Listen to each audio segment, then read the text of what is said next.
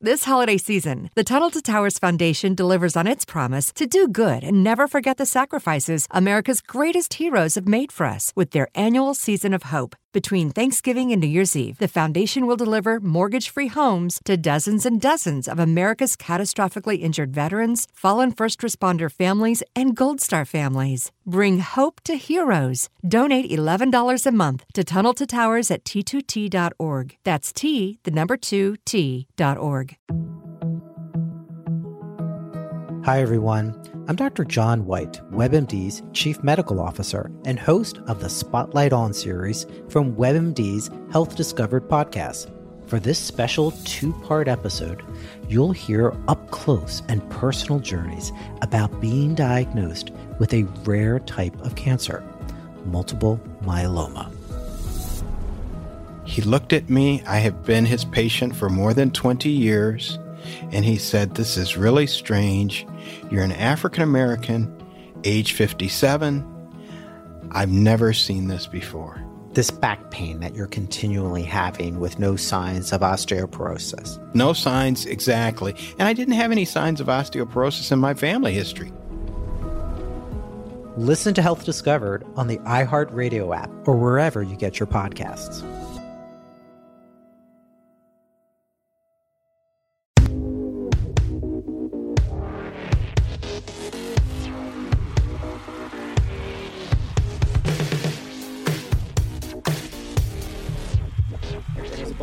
Over to Edward Robles. Go! Insert name FC!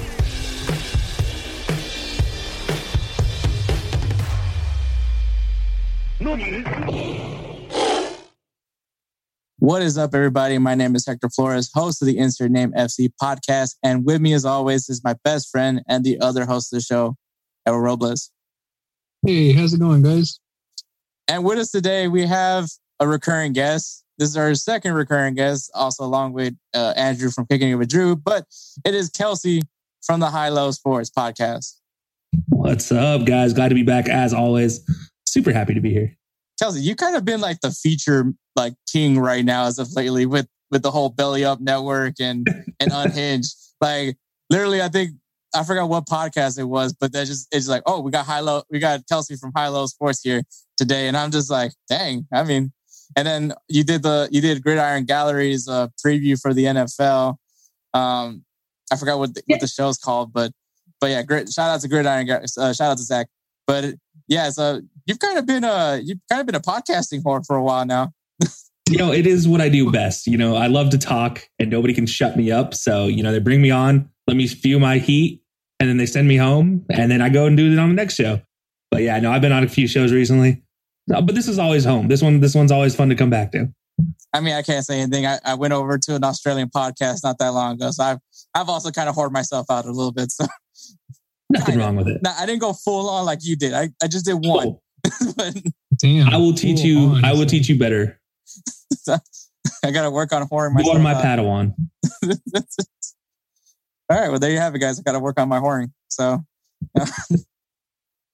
Small steps. Hopefully this doesn't get canceled. oh man. But uh but yeah, no, it's great to have Kelcey back. Obviously, if you guys don't well, I mean, uh it's September 7th has already passed, but that was the the first episode of Insert Name FC's history. Um, that was when me and Edward started, and with a really sp- very questionable audio setup, where you could barely oh, yeah. hear Edward, where you could barely hear Edward. Um, we had the fan going. You had Robo barking like there was no tomorrow. Um, so, you know, crazy how we, yeah, we're we're at our year. We're officially this is our our actual I guess our year anniversary episode. Um, even though once again September 7 is the actual anniversary, but obviously we're it's not like we're gonna drop this episode on on actually September 7th. But you'll hear this on Friday through you know alert. Yeah. yeah. All right. But yeah, so you guys are probably hearing us through Unhinged Radio, powered by Belly Up. Shout out to them, or, or through you know whenever this becomes available on Spotify, Pandora, and Apple, and all that. So, yeah, so a really special episode for me and Edward, just because knowing that we hit a year. Uh, this is probably like our biggest commitment that both of us have ever done. Uh, you, Are we including relationships or not? Because I have a smaller role about that one. I have this thing that I don't like commitment, but apparently I, com- I committed to this. So, yeah, pretty much. well, I mean, hey, you brought your favorite horror on for just this episode, so I mean, there's some kind of commitment level there. We stay. We st- speaking to something else we're loyal to. Uh, Unhinged FC is another thing that apparently I am now the logo. Unhinged FC. You are the logo. I it is the, official. I am the logo. Um, but yeah, so it's a great special, uh, great episode for us to have. Obviously, me and Edward back in the mix. Edward not knowing, actually read a text message for once and knew that he had to be here. Um, yep. we had to get Kelcey on because why wouldn't we have Kelcey? Um, but yeah, also make sure you guys be on the lookout because Unhinged FC that's coming back. Um, so because Champions League is is very closely coming. Um, but yeah, we got a jam packed episode. We got headlines. We got uh, game recaps. Game, some some uh, players of the week to announce. Our preview for the Champions League is not going to be like in depth. We're not going to go like into detail with these games. We're not even going to give you guys like our predictions for each group. Um, nothing like that because we want to give you guys all that on Unhinged FC. Also, give respect to Kelcey and, and the Unhinged well, Unhinged Radio, powered by Belly Up. So give some respect to them so we can have that for you guys there. So if you guys want to hear our thoughts on each group specifically, more detailed, make sure you guys check out Unhinged FC so you can actually get all that information. Uh, give you guys some games to look forward to for this coming weekend. And I mean, the international break is over, so now everybody's back in play. I'm sure everybody's happy about that. Um, if you're a USA fan, you're kind of uh, kind of worried because you know, especially after drawing with El Salvador um, and Canada. And by the time this episode drops, we'll we'll see what happens with Honduras. Um, but yeah, and then wrap this up with a three up, three down. We already covered the Power Five leagues in Europe, so we're gonna do a very open, broad three up, three down, and we're going to be the jerseys of the teams not in the Power Five league. So, uh, Eredivisie in the Netherlands, the Belgium league, uh, the Portuguese league, Turkey, all those leagues. I'm not going to list them all because there's a shit ton, but just all those leagues in Europe. We're so this can be is is super wide open. We don't know how how how similar some of these jerseys uh, these lists are going to be. So we'll see how it goes. Um, it's going to be an interesting episode nonetheless. Obviously, it's the one year anniversary episode, so we definitely want to give you guys the best, and that's why we brought Kelcey along with us to oh, this oops. journey. so what's up there? All right, so we're gonna go ahead and take a break, and then we'll get going. Hey, it's Hector. Yo, this is Edward, and we, we are, are Insert Name FC. FC. Listen to us discuss news, recaps, and preview games from across the world of soccer. Catch us on unhingedsn.com on Fridays at 12 p.m. Eastern Time. We will see you there. And we are back. Make sure you guys take full advantage of that great partner of ours, whether it's Fanatics, whether it's Swift Lifestyles, whether it's Audible. Just take full advantage of it because obviously, if you guys use it, that means we benefit and we can probably give you guys a better product. Maybe me and Edward can somehow find our way in a studio, or maybe we could just finally move Spencer over here and he just builds a studio for us. I mean, any anything's possible. I mean, that's what we're hoping for. But we yeah. can just get Edward a camera. We yes. could probably get Edward a laptop, like a, yeah. a, a working yeah. laptop. Okay, specifically one, a working one, laptop. A working laptop. One Where Edward remembers the password. The password there we go. one that Edward knows the password to. Oh man, I, I don't know. The only thing I can think of is like to do the reset, but even then, I think the reset disk somewhere out there. Oh, so you're dang. That's how old your laptop is. That it has it ha, it needs the CD to do the reset. Yeah. Oof. Are you sure it's not a floppy disk? Are you sure you don't need a floppy drive? I mean, I would try it too if I could, but I don't know. It's it takes a For, it takes the monster SD card, not the small one. For the oh, that's a that's a floppy drive. For those that don't know, I was going to say it's a monster SD drive. There you go. Shout out to a, a, a, throwback to one of our three up, three downs was technology from back in the day, and there were just a floppy disk. oh man! All right, let's get going with. There's actually something going on with the coaching world. Not necessarily anything drastic, but this does involve Edwards' team, Barcelona, and that is Koeman could be getting a new contract if he meets Barcelona's targets, which probably means you got to win us some games. We'll start with Edwards. Yeah. well, I mean, uh, honestly, I, I've, you know, you know how I've been feeling about this dude. I mean, I wasn't too excited.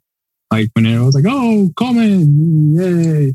Then after everything that that's been happening, I'm like, I just, I wasn't too excited with him anyways. And so right now with him getting a new contract, especially Could- like as, Could as long, get, as could long- get a new long- contract. Let's let's long- be let's like, be let- clear here. He this way, could get a new contract. Exactly, exactly. Getting a new contract meet set if he meets the conditions.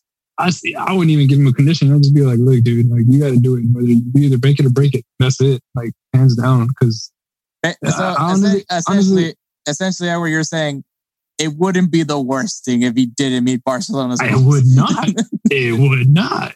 If anything, we probably here. Here, I'm thinking that, uh and I even said it in one of our podcasts where that I thought the man to like basically once Messi left, who was going to be the one to step up? I'm over here.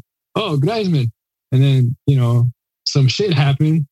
We'll, we'll, we'll get to that one. we'll, we'll get to that and then um so I, I don't think i don't think it would be a bad thing if he doesn't meet the requirements because like like i said i mean once messi leaves it's to me it's basically like a whole it- it's like a rebuild kind of stuff going on i mean i know uh ansu fati don number 10 now uh for the for you for those of you that don't know but he is now the new number 10 for barcelona but even then like you kind of have to restructure it a great deal now that Messi's gone.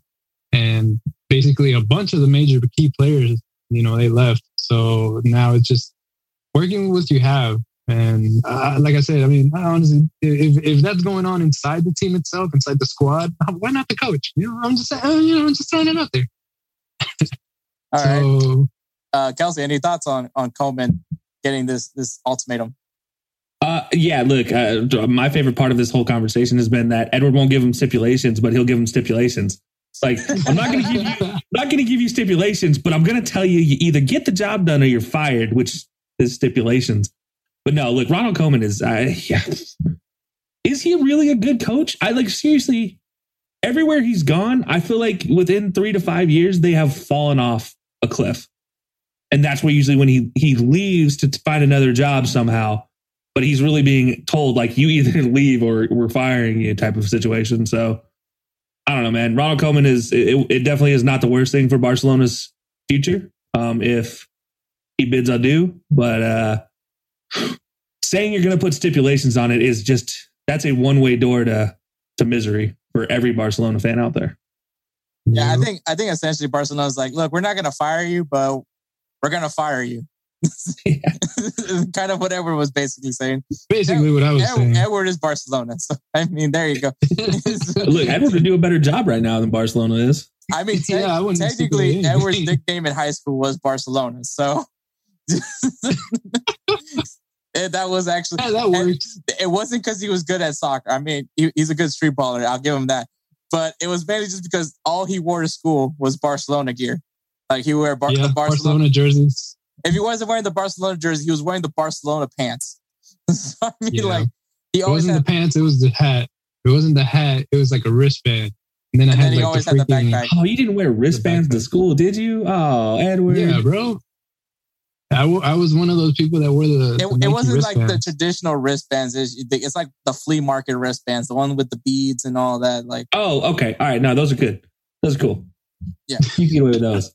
I thought you were straight up wearing a sweatband. Like, like, nah, man. No, No, Like, just gonna wipe off the sweat. I know No, Texas is no, warm, but that. it's not that warm. it's Screw humid. It's humid. No, that's, that's hot. That's hot, bro. No, that'd be that'd be making me hot. I'd never wear sweatpants. I would just do like the wristband. That's it. But Okay, no, we're good. We're good. Wristbands okay. With, with beads, okay. Just not sweatbands. you gotta remember that back back in the day, that was when everybody was wearing the the Live Strong, the little rubber bands. Yes! Yeah. Yes! Everybody everybody had those Yes! multicolored Yes! uh, rubber bands that people uh, that at some point had like specific meaning behind that. I'm not going there, but apparently there was people did some stuff there in certain colors. Yes! Yeah. I remember those. I was Yeah, taught think about was those, like- and I never uh, wore one. No, I, I I used to have like the the multicolored ones. Like black, I think meant um, teamwork. White was like hard work, and then red was like No, no, no, um, no, no. I think something like that. Can't remember. Edward, you have the PC version. You have the the summer camp version of what they meant. we have the seventh grade locker room of what they meant, is what we're referring to. yeah, pretty much. yeah. So Koeman basically this I, this it has to be it's a prove year for Koeman and uh this is gonna be an interesting year for Barcelona because I just don't see where, how anything positive. I mean, I could be wrong. I could probably be eating my words at the end of the season, but looking at like what Barcelona has lost so far, it doesn't look like Barcelona will be contending that much this season. I third place could still a Champions League spot could still happen, but I mean, I don't think they can they can be reaching for a top finish. All right, so I mean, we're about to find out the damage as we go into the transfer the, the, the final transfer watch as you know the transfer deadline concluded on the 31st. So this is all that's happened at, at the end of the 31st. So we're going to kick things off. First of all, Atletico Madrid rejected Barcelona's bid for João Felix. so, Duh. that's kind of like a. That's kind of, to be honest, it's kind of like a fuck you, like with with with the whole. Basically, basically, Atletico Madrid was like, "Look, it's not my fault that you and Real Madrid are stupid enough to send us your players. Like, but yeah. we're not gonna yeah. do it. Yeah, yeah, exactly. We're not. That's we'll, we'll let we'll let Real Madrid have have uh have Theo Hernandez. We don't care about him. but well, we won't. We're not giving you João Felix. Are you crazy? yeah, exactly. You want to give us a top 20 player in La Liga? Okay. We're not going to give you a top 20 player in La Liga. That's uh, not uh-huh. happening. You want we like to win our league. You want Trippier? oh, that's just oh. that's just disrespectful. They, they, don't even want to give him Trippier. Let's be honest. They give him back up to Trippier. All right, but yeah, that happened. Uh, Kean is set to go on loan at Juventus, so he's making a return to Juventus. Which honestly, it's crazy thing. This guy's going on loan from Everton. Like, could just someone sign him at this point? Like, I mean, he was with PSG last season. Now he's going back to Juventus. Could just someone sign this Italian at some point? Why? If you're Everton, why? why? Why is Rafa Benitez getting rid of a young stud of a of a striker a guy who is built and plays similar to the way same same way Fernando Torres, who we had a ton of success with. Like, why are you getting rid of him? I don't get it. You know, like, no, yeah, he's young. When you get loaned out, you're, you go to a lesser team, but this this is like you're getting loaned up. Yeah, like, this is just a sign that that Everton's like, yeah, guys, we we know we're not going to be good, so we're going to make sure our good player gets even better. But like, we're all going to suck next year anyways when he comes back. So then he's going to go on loan again. So that way we suck even worse when he comes back in two years. Like this is this is dumb from Everton. Like you need him. You need this striker. Uh, like, there's no reason this you should you should be be letting Kean walk away.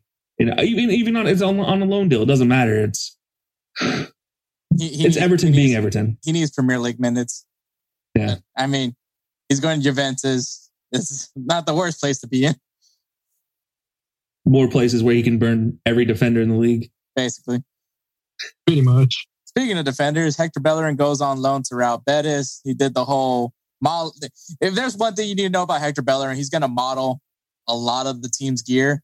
And he, I don't, Real Betis, props to you, man. They did that throwback Kappa uh, jersey that looks freaking sick. I don't know if they're selling it. I don't know if they were just, oh, here, wear this throwback Real Betis jersey just for the hell of it. But it kind of makes you want that throwback Real Betis jersey. Yes. A thousand percent yes. But yeah, so it helps having Hector Bellerin's ability to model. So that, that's the perk of, uh, of, of Hector Bellerin. Uh, but PSG went silent after Real Madrid's 220 million euro offer for Mbappe. Like straight up, just like I think PSG was just playing was trying to play chicken with Real Madrid. Like, oh, they're not gonna go, they're not gonna go over 200 million. There's no way. And then Real Madrid goes ahead and flops over 220 million, and they were just like, the caller you have reached is no longer in service. because I'm sorry, the Super League is calling. We cannot access your phone calls. we will get suspended by FIFA. That's exactly what that was. Like PSG smart to not get rid of Mbappe, first of all. And Real Madrid, you had plenty of time. Why you wait until deadline day to flop 220 over? Like that was not the smartest thing to do. But also on PSG's end, you have till the end of this season to get Mbappe into a, a deal. Because if not, he's walking. It's on the last year of his contract.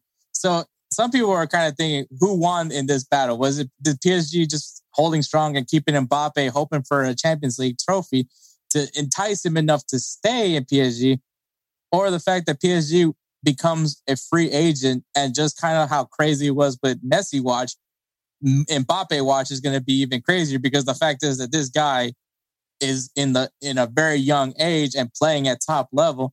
So everyone's to cough out like the cra- like he's to get Messi money as basically what I'm saying as far as wages goes. But it's it's to be ridiculous. So I think great for PSG to be able to try to keep their guy, but if you if I don't see a contract coming for Mbappe, this is to be a massive loss for them because they could have literally just got more money. I mean, they have a lot of money as it is, but they could have gotten more. If if they win a Champions League, it's worth it. If they don't win the Champions League, it might be that staff is gone. Like the of the front office of PSG right there are gone. If if they don't win a Champions League and Mbappe walks, it's over. Exactly. Oh yeah. All right. Arsenal signed Tomiyasu. Uh, I believe he was from Bologna.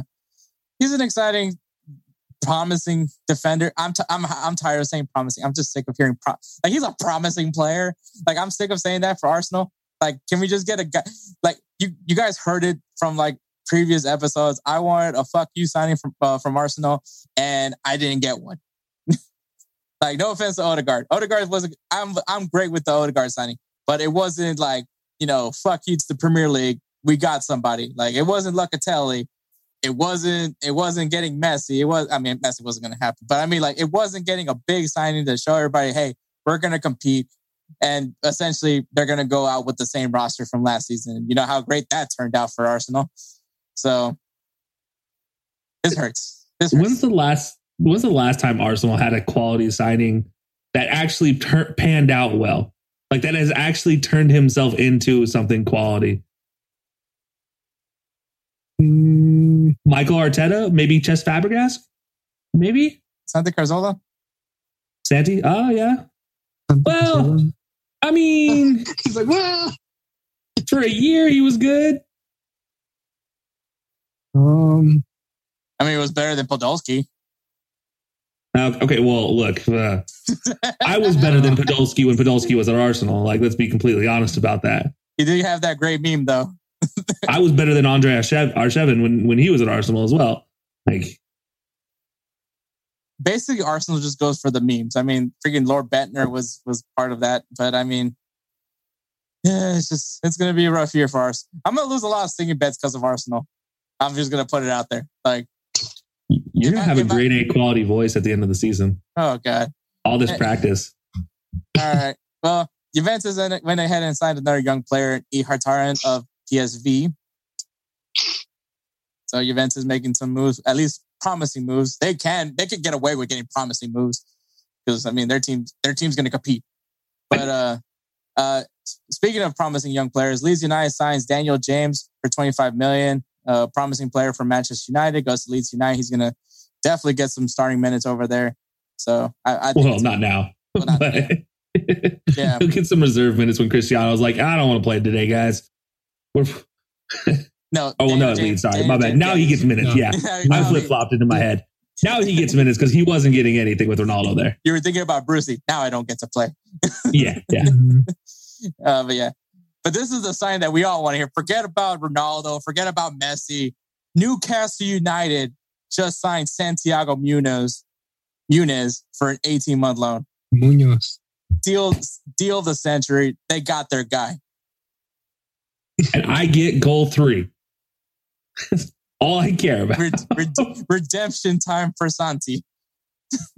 Ah, oh, this oh, is the best. Lord. I like if, like there's meme signings and then there's meme signings that might pan out for real for real. This is the best of both worlds right now. Like I want this to be the best thing ever and then this man goes on after an 18 month loan to get signed by Real Madrid.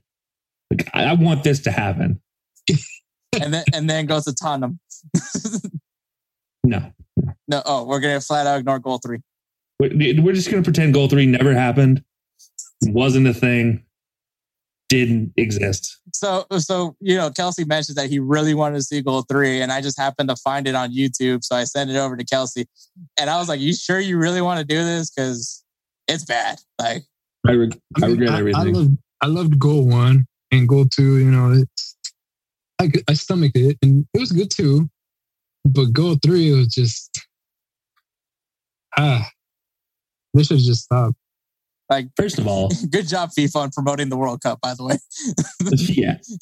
Like, first of all, why is it always England that they have to focus on? Why couldn't it have been two South Americans? Like, why does it have to be two generic, two named English defenders slash strikers? Like, I'm like, I don't care about these guys. I have zero emotional attachment wa- to these. there was no attachment to these guys. Like, you're kind of watching. It's like, why am I watching this at this point? Because like Santi's gone. Like, we don't see Santi anymore until later on in the movie. I don't even care that I spoiled this movie. This movie sucked. so, Yeah. uh, spoilers. I see Santiago Munoz, Munoz in the in the booth at like near the end of the game in the Tampa or for the finals, and that was the moment I was like, "Hey, Santi!" And then I was like, "All right, I don't care about the rest of the movie now," because honestly, I did. And then the, the scene of the eulogy. That's it. that, Yeah. that's where you see Santi is when Santi gets to speak on a eulogy. So Wow. so hopefully, you know, Santi, the real Santi, gets uh, gets a better career, better than Kuno Becker. That that's all we're hoping for. But yeah, so- Agreed. Yeah. So, uh, congratulations, Newcastle. You guys literally just stole. You took the spotlight from everybody because you went ahead and got Santi. Here's your FU signing to the rest of the Premier League. That that there it was. That was it. That was the FU sign. So Real Madrid went ahead and said, "Okay, fuck off, PSG," and went ahead and got a, another very promising French midfielder, Kamavinga, for forty million. I, I like this move. This was a move that I was kind of hoping would happen, and they got it done on transfer deadline day because, well, PSG was kind of being a tease. That's literally what it was, and that, that that's all I have to say to it. Uh, Reiss Nelson joins Feyenoord on the loan. That's actually a really good place for him. I think Nelson gets developed, which is not what's going to happen with him at Arsenal. So No, Feyenoord's a great place to go and grow too. Hmm. I mean, we talk about you talk you talk about teams like just have great development programs. Feyenoord's always going to be one of those. just Eredivisie you- in general, just Yeah. just you, you you learn the technical skills that a lot of the other programs don't teach. They don't focus on as much. For some reason, the Eredivisie just is like if you want to build a technical player, you send them there. You want to build some flair, you send them to to Barcelona. Like that's that's basically how it works. Like Exa- and, and exactly. we love it. Um, let's see. Uh, PSG signed Nuno Mendes from Sporting, and then got themselves a, a player that's very promising. I mean, was part of that Sporting championship team. Um, so We'll see him in three years when uh, Messi retires, exactly. and Uh, uh, and by that time you might see the rest of the PSG front line leave. Exactly. So your guy Rhys Williams goes on loan to Swansea City, Kelcey. Yeah, yeah. You don't sound too excited about that. Nah, no, I'm not. Depth, man. I'm all about depth in the in the starting rotation, and, and Rhys Williams provided that, and now he's gone. Yep. And uh, at Swansea of all places, the last player, by the way, uh, Liverpool that I can think of loaned to Swansea um, was a midfielder, uh, super bald. I can't think of his his name right now. Um, but yeah, he he never panned out when he returned from Swansea. Ooh, Um, that's not that's not good. But he actually ended up getting sold back to Swansea, and now he's been starting for them ever since in center mid. I don't know. It's a weird Maybe, thing. they, maybe they- they do like a they talk they talk a deal into these kids before they leave, go back to Liverpool. they're like, they're like like, look, look, you guys, I'm gonna promise y'all starting position if y'all go to Liverpool and fuck up. yeah, pretty much. But Speaking of, I don't know. I, I can't, it's it's just the weirdest thing with some of these loans. It's like I don't want to see I don't want to see an English born player go to an English team for a loan. If that makes sense. Like I don't want to see that. well, built into them. They it's a team already- Wales. Yeah, like well, same thing. The, UK. I don't want to see them as part of the UK. Like, uh, you know, just send them to a different country to learn how to be on their own, to play a different ty- style of game, and adapt that game to the English game. That's when you have the most successful loan players. But these these these sent these temp loans to you know, championship teams. I just I don't like. I've never been a big fan of them. Okay. This probably be a loan move that you would actually like. So Chris Richards goes on loan to Hoffenheim, so he makes his return. Hoffenheim's actually been really wanting to bring back Chris Richards. Um, Bayern Munich seemed kind of hesitant at first, but I think with the promise of Justin Che, another FC Dallas product that is linked to Bayern Munich, uh, they had no problem sending Chris Richards back out on loan. I mean, he's going to be able to play at Hoffenheim, something that he's just not going to get right now with Bayern Munich's backline being so solid. But I think it's a good move for Chris Richards. Uh, Bayern Munich clearly wants to wants him part of their future. Um, that's why they're they're okay with sending him on loan. But yeah, I, I, like this move for Chris Richards. I think it's it's a it's a good situation for him. He's already familiar with the club because he was with them last season. So just overall, just a good move in general. No, yeah, I love this one. This is uh, look, get Chris Richards some time and see what he can develop into. That's that's what you you, hope for. I mean, obviously, you, you mentioned all the other products that are at Bayern Munich. It's it's a long laundry list of guys, and then you have these young kids still trying to fight their way in. It's like you send them out to Hoffenheim, watch them get get the minutes you need, and and you'll be fine. This is one of those ones where it's like it's purely just like he's already talented enough to be able to play in that league.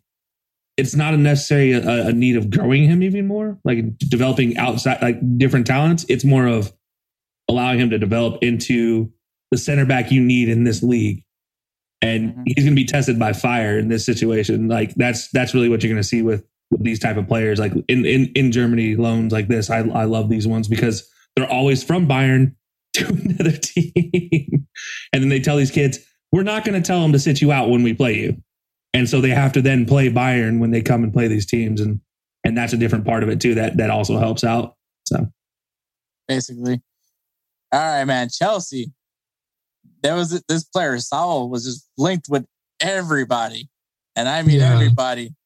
Liverpool, Manchester Barcelona. United, not Arsenal.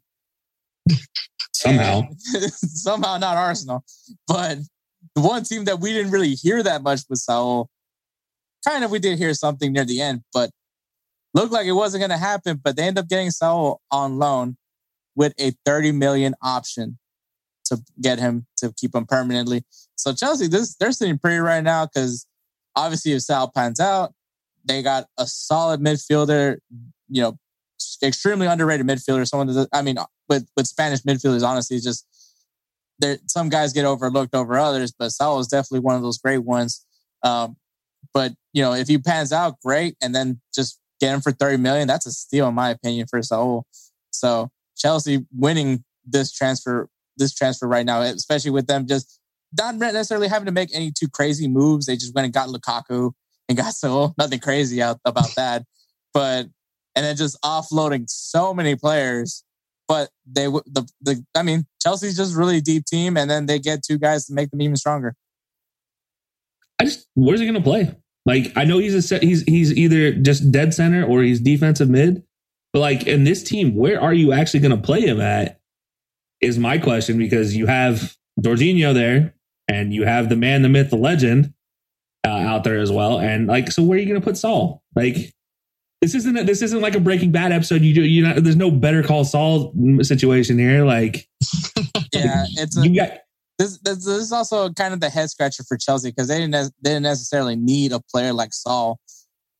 Manchester United need a player like Saul, but yeah, it's a it's a very interesting move. But you know, the rich get richer in this case. Where's Tottenham? This is the one like I look at Tottenham, I'm like, there's your guy. Why didn't you go get him? You lost to your fellow London rivals. Like, how does that make you feel? This is Chelsea over here, like counting their dollar bills, like 30 million option. Here you go, bud. We'll we'll take you and uh F you London rivals, and then they just keep moving. Like Tottenham would have been a great signing for this for him, but I don't know. I, I, I scratch my head why Chelsea's like, yeah, we'll bring another central and defensive midfielder into our team. Why? They probably just didn't want to. They didn't want to let because fuck you. That's why. yeah, I was like, Touche. Basically, they're they're just basically they're just basically everybody else making fuck you sign. Meanwhile, Arsenal, Arsenal's just. I don't worry. Liverpool didn't do much. We got Lokonga. Lokonga. I mean, I like Lokonga though. I don't. I'm not hating. Edward, this is gonna hurt you a little bit. Antoine Griezmann goes back on goes back to Atletico Madrid. Oh, that was the that was the one I was talking about. That was the one that I was just so disappointed. I'm over here saying Griezmann's gonna be the next guy to step up. He's gonna be the main one now. Well, uh, in your yeah. defense, Edward, you weren't the only one that when we when we dropped that debate topic about who was going to be the guy for for Barcelona this season. Um, I'm the only one. Luckily, my guy's still in play. I mean, Pedri. I mean, uh, uh, but yeah, Griezmann basically Atletico Madrid. Atletico Madrid, man, right now have been playing 3D chess while everybody's been playing tic tac toe because you know they got Luis Suarez on the cheap. They they they sold Griezmann for some good money and they bring him back uh, on loan. So I mean, and and they also got Joao Felix. Hopefully he ends up panning out. Um, but yeah, so Griezmann goes to, goes back to Atletico Madrid and Barcelona just but it's not over for Barcelona because they go ahead and get De Jong from Sevilla on loan. Oh, yay. Luuk De Jong, a 31 year old player. But Edward, if it makes you feel better, you still have Braithwaite. I'm about to throw my freaking headset across this room here, sir. I was wondering how he's going to take that. That's that. That was rough. The guy's on a goal scoring streak. I don't know why you guys are hating on him. yeah, he also sells real estate in New York for a living. Like, what's your point? Oh my lord! the guy's smart, man. He's he's he's taking care of his chickens. No, he sells more real estate than he does score goals. Yeah. So I'd rather. I'm just so. Oh, like literally when I read that, I was I was pissed. I was like. But also, there's some rumors right now for Barcelona looking to get uh Olmo from RB Leipzig. So. That's actually that's one of the rumors for the um for the December trans January transfer window. Yep. So I mean, uh, I'm kind of like, ooh, you know, like that, that's there, one thing. There's so. a silver lining just in January. Yeah. Um, yeah, if they're not in Champions like League play. For for for all we know, for all we know, um, like I said, from now to December is going to be basically a rebuild. We're going to be working on trying to get this team together. Well, well, we'll see. Whatever we'll see. broken pe- whatever broken Jenga pieces they can find. So I hear Thierry Henry is looking for a job. Maybe you can sign him. You don't require you don't require a transfer window for signing Thierry Henry. All right. right. Getting back on track. So Cameron Carter Vickers goes on loan at Celtic. Interest. I actually like this move. I think it's interesting. Kind of, it's great to hear back about CCV. It's been it's been a while since we heard since we heard about that guy. He's been going on loan to the lower to the championship. Hasn't just people might have forgotten that he's part of Tottenham. Um, but you know, hey, Celtic, that's a that's a top team in a good league in the sport. And, and saying what you want about the Scottish Premier League, but it's a good league. Um, he's going to be part of that epic rivalry against Rangers. I think that's a good place for him. It's a very physical league. That's what you need from your defenders. And hopefully, if he if he works hard, maybe he could be he can join um, Greg Berhalter's good graces and, and be part of that center back battle for that number two spot next to John, uh, John Brooks do you remember when this guy was the number one under 25 year old at center back coming up with Tottenham? Like CCV has always kind of been that next dude. And then Tottenham has just, eh, eh, like his life in Tottenham has just never worked out. And I feel like this is a loan. Like you're going to, to Celtic to play in the Scottish Premier League, play for the best team in the Scottish Premier League. I don't think there's any question to that right now. And then you're also going to get Champions League experience in this move as well. Like this is straight up a if you've never had a good chance before, here you go. Here's the golden platter you've been looking for. Make the best of it. And if we're going to see the real makeup of Cameron Carter Vickers in this season, but uh, I, I, I do think he's good enough. He's always just been undersized as big as big, big issue. When he did get a breakthrough, he got injured, and then it was just like, okay, well, what happened then, bud? No comeback, no nothing. Uh, just kind of been floundering. What like six loan spells over six years. It feels like. Yeah. So hopefully, he makes the best of it. Well, hopefully see something from him. All right. So Ederson gets a new contract with Manchester City, so he looks like he's staying put. There's also rumors going around that Zach Steffen will also be receiving a contract extension with Manchester City. Um, don't know how entirely much I, how I feel about it. I just don't. I kind of want him to go somewhere he's going to start. Um, because more and more, I feel like he's going to lose his spot to Matt Turner because Matt Turner is the guy in form. No offense to Ethan Horvath, no offense to, to Zach Steffen, but Matt Turner, like he he looks like he could be the real deal. Um, it shocked it shocked me that no one in, in Europe even tried to contact him, or maybe just Bruce Arena just didn't want to let go of his guy, which makes a lot more sense too. But yeah, so Ederson staying put at Manchester City. Uh, hopefully Zach Steffen looks at not signing with Manchester City and go elsewhere because he needs he needs to get those starting those starting games because he, he's gonna start slipping if he doesn't. Yeah, this reminds me of the old Edward van der Sar, Tim Howard situation at United when Tim Howard was at United when he first came over. This is the exact same thing where it's just like you have just a guy in front of you that is a world class keeper. Don't get me wrong, Zach Steffen, you're a good keeper. Tim Howard was a great keeper as well, but he needed that opportunity. And it's going to have to be him taking it on himself and being like, you know what? I don't want to resign with you, Man City. Let me go try somewhere else. That's yeah. really what's going to have to be done. Exactly. All right. Jerome Boateng joins Olympique Lyon. So, I mean, let's face it, Bayern Munich wasn't going to keep most of their guys from that that amazing team that they've had because they have probably, if not even more amazing team. Um, and that's that's just that's just a testament to how good Bayern Munich is at getting these players. Um, but yeah. Jerome Boateng goes to Lyon. I think he he can help out as far as like giving because I think Lyon has a fairly young team. So I think with his experience, he can definitely help out with that back line. Uh, so great, great move for Lyon, especially as they're trying to have a have a maybe we try to win uh, Ligue 1 this season. It's going to be hard with PSG, but I think obviously they're trying to compete in Ligue 1. Yeah. Have you seen those memes though with Boateng and Messi? No, I, I have not. But go ahead and send it to me later. Uh, Manchester United have made it clear that their their next summer priority will be Erling Haaland, which I'm sure that's everybody's top priority. But uh, that's my top priority, and I don't even own a team at this point in time. But but thank you, Manchester United, for making your priorities clear.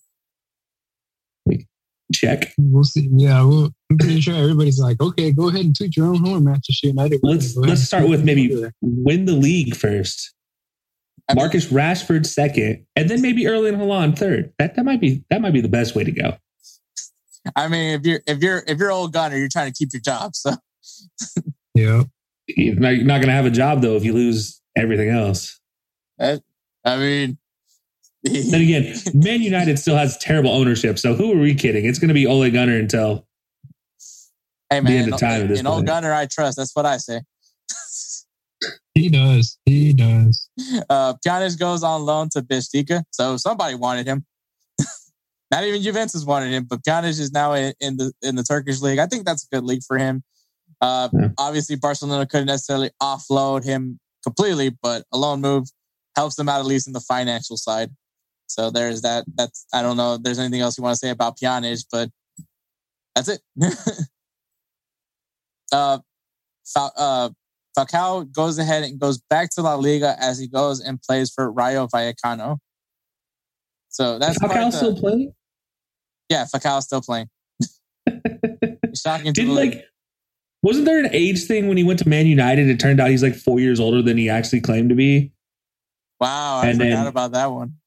like, isn't he actually like 33 in reality? Like 33, 34? Oof, man. Well, I, I, I gotta look that up, but wow, if that's true, that's crazy. Yeah, no, this is just this is just another move. This is just okay. Let me give you more money while I still can. Why not? This is this is literally a money grab for Rayo Vallecano because like, hey, look, look who we brought.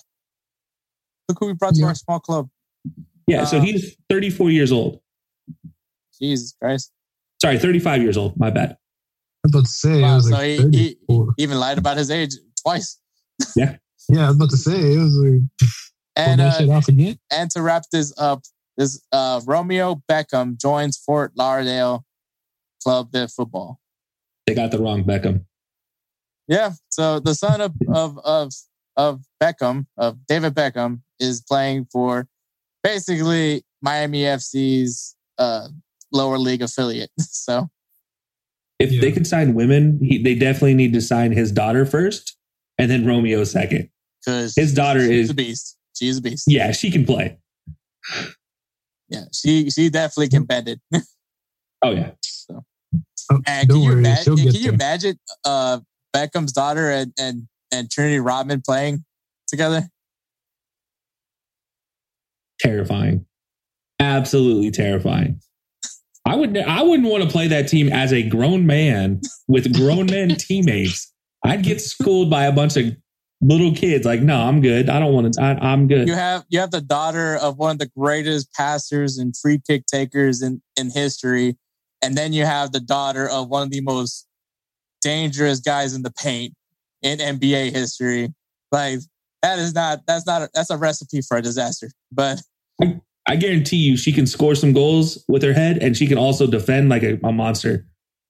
Like Trinity Rodman is she she could do it all if she wanted to. And then you have you know baby Beckham over here, like uh, yeah, I'm just gonna drop it on a dime for you. Here you go. Yep, that's it. we'll see what happens with her. All right. And they say women's soccer isn't growing. Women's soccer is growing. Just look at the right numbers. Y'all need to watch the NWSL. I was glad to see the Houston Dash playing on CBS. It was a good game. Um, yeah, it was a one-one drop, but still great game nonetheless. I like the play. That, that yeah, the NWSL is definitely a good league. Um, Pay the women. Yeah. Pay them money, and this is what happens. We get a good quality program. Exactly. All right, let's get going with these headlines, man. All right we gotta we gotta make the announcement, man. Well, it's actually already been announced, but Super Mario Mandzukic is hanging it up. It is uh so he he posted it on social media. So he here's the here's his post that he said. So dear little Mario, he actually wrote basically wrote a letter to his younger self. While wearing these boots, you're first in life. You can't even imagine what you will achieve in football. You will score goals on the biggest stages and win the biggest trophies in the jerseys of the biggest clubs. In the jersey of your greatest pride, the Croatian national team, you will write some of the most important moments of Croatian sport. You will succeed because you will have a lot of people on your way to help you. Teammates you will fight with, coaches you will learn from, fans who will support you, and family. Managers and friends who will always be with you. You will be forever grateful to all of them. This guy mm-hmm. had one hell of a career three time Croatian League championships, four time Italian Cup championships, two time German Cups, and a Champions League title. I mean, and then obviously had one of the greatest runs with Croatia, making it to the World Cup. Fell short when they lost to France, but still something that was crazy to think that that Croatia, especially because that Croatian team went to penalties like every single knockout round going mm-hmm. into that. So that they basically played like almost like eight games before going into the World Cup. So yeah. I'm yeah, uh Mario Mandzukic, I think I think if you know the game, you understand what kind of player he was. Um only if I, I feel like it's only the people that know Mario Mandzukic. Because I think if you're not like because obviously if you're like not a novice at the game, you're probably thinking of Ronaldo and Messi. And then you forget about the Robert Lewandowski's, the Mario Mandzukic's of the world just because they're not as a higher profile. I mean, Robert Lewandowski is a high profile player, but I think if you don't know soccer, you don't know Robert Lewandowski, just like you yeah. wouldn't know Mario Mandzukic. No, you know, Mario Mandzukic was literally Lewandowski before Lewandowski at Bayern. Yeah. Bayern replaced Mandzukic with Lewandowski. It's like everybody forgets this guy is a stud. And this epic run we saw we see Bayern on now, this this I mean really last decade plus, it started with Mandzukic up front for Bayern. I mean, you, you, know, this whole entire, he built something with Bayern that's never been built before. And with Croatia, what he was able to do, probably one of the more, most incredibly underrated players internationally. And that's probably for various reasons, whether it be for Croatia, whether it be because he was really quiet media wise. Like, honestly, he let his his skills do the talking and and that's for better and worse that being you know being in Italy, being in in the Bundesliga, Americans don't really get to learn much about Mario Mandzukic because we didn't cover them as much back in the in the 2010 through 2020 region. Now it's always on ESPN, but that's recently, not so much, you know, before that. And it's unfortunate that we didn't get to see a lot of Mandzukic. You know, thankfully Fox Soccer One back in the day was, uh, you know, my go-to for for watching him play, and the guy was, you know, everything you want from a striker, uh, plus some. I mean, really, he could drop back in the midfield, play out of the midfield, play out of the back, uh, work his you know one twos. He could take somebody on if he needed to, and he could score with his head. Uh, you know, do it all in the same game if he needed to. So it's it's it's good to see that he's you know retiring, but at the same time, good memories of rem- remembering play. I think one of the ones I remember is the the Champions League final between Real Madrid and Juventus. And even though Real Madrid won it, I think Mario Mandzukic got all of the attention with his goal that he scored because that that scissor kick, yeah, that was that was the highlight. Like, forget the, the three goals that Real Madrid scored in that game. Just care about that one goal that was scored by Mario Mandzukic because that's I remember like even I was like happy that Real Madrid won that that Champions League, but I was like, but Mario Mandzukic's goal, like good God, and that at that point he was really up there in age at that point as well. So it was just crazy to think that this guy, especially as tall as he is, as that like for for normally for players at his height, you're not expecting athleticism like that. But Mario Mandzukic was was just an anomaly. Like he was just completely just different. But Edward, you got to see this guy obviously play with Juventus, um, but also you know we you know also tortured us when when he was with Atletico Madrid. But uh, what what do you remember from Mario Mandzukic? Same thing, like the the scissor kick goal. That's, that's what I remember. I was like, man, I even even I I, I was literally watching uh one of those um I guess you could say compilation videos uh with Mario Mandzukic and all his goals and stuff. Literally just nothing but bangers and sometimes it was like those headers that you, you didn't think, oh, nobody's really gonna get those. They're two up there. And he would just tap it. He wouldn't even really force it in there. He'd just like tap it and it would just go into the top corner or it would just like lob in there. But like like I remember I remember that that scissor kick goal. I was like that one was epic. That one was like that was to me my favorite goal that he's he's actually scored. And I mean he scored a lot of goals, but I think it was like on his top ten uh, of that video for sure. So yeah, uh, Super Mario. He was a hell of a he's a he's a hell of a striker. I'm not saying he was hell of a he is a hell of a striker. Shoot, put him to put hey put him to play indoor with us, bro. I swear to God, he scoring freaking he, goals. He, he, car- he, carried the team. He literally carried the yeah, team. he he no dude. And the thing is, like, he was so tall. Whenever he would get in the area, he, he, he would try to foul him. You couldn't really even drop him that, that easily either. Mm-hmm. So he would actually just he would just score right then and there, right inside the right inside the box. Yeah. So he, he's a, like, like like Kelcey said, he was he's he's very underrated compared to like all these strikers today. But yeah, Kelcey's right. When he was with Bayern, he was the one that uh, that basically led the charge. He was he built something with them too. No, yeah, exactly. So congratulations to Mario Mandzukic. Just it sucks knowing that like the era of what you, me, and Kelcey got to watch is like kind of going near the end. It's like, like I'm telling you, man, like you know, when when we're when we're in our fifties and we have our, you know, we're all grandparents and, and shit. We're gonna be those, those the old man yells at cloud and you know just talking about like y'all don't know what real players look like. Like like that's that's just gonna be us, man. Like we're gonna be those old heads in the barbershops, just like, nah, you got whatever this uh Zacadinho, like no one cares about this kid. Like I would not be surprised if someone names their child Zacadinho, just by the way. so it's only a matter of time. Shoot, I might be the I might be the guy that calls him Zacadinho. His name's gonna be Kelsinho. Kelsinho. Actually, I think there's a Brazilian player named Kelsinho who plays for uh, uh, uh, Actually, Flamengos. There's there's a there's a Brazilian player named Yago Pikachu. So I mean, yeah, no. like at this point in time, there's a Brazilian player named Everything Inho. It just means little other thing. little other thing. Fucking pig. All right. Now to something a little bit more depressing. um, Arsenal. Oh, here we go. Arsenal. Uh, the reason this struck a nerve with me, especially because so Edu goes ahead and calls for patience from the Arsenal fans, which, well, by the way, fuck off. But uh, this this is the quote that he decided to go with, and he thought that oh, this this is what's going to get the fans like supporting us. Judge Arsenal when the team plays together. So, what have we been seeing in the last three games? have have have every has everyone been playing a different match that we don't know of? Uh, well, okay, so in defense, are we playing I, split squad? Apparently, uh, in in his defense, obviously Ben White hasn't been hasn't been healthy. Only was only played that first game.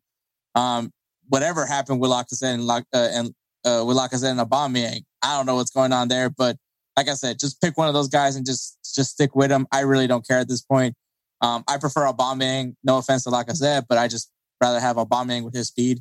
Um, the only thing with me is I just not do not want to see Xhaka on the field. Like I don't even want him on the bench. I don't want him to be an option. Like I get it that they signed Damn. him this big deal. I don't want Xhaka to be an option on this team because, like I said, he's a red card waiting to happen. And guess what happened against Manchester City? A red card happened.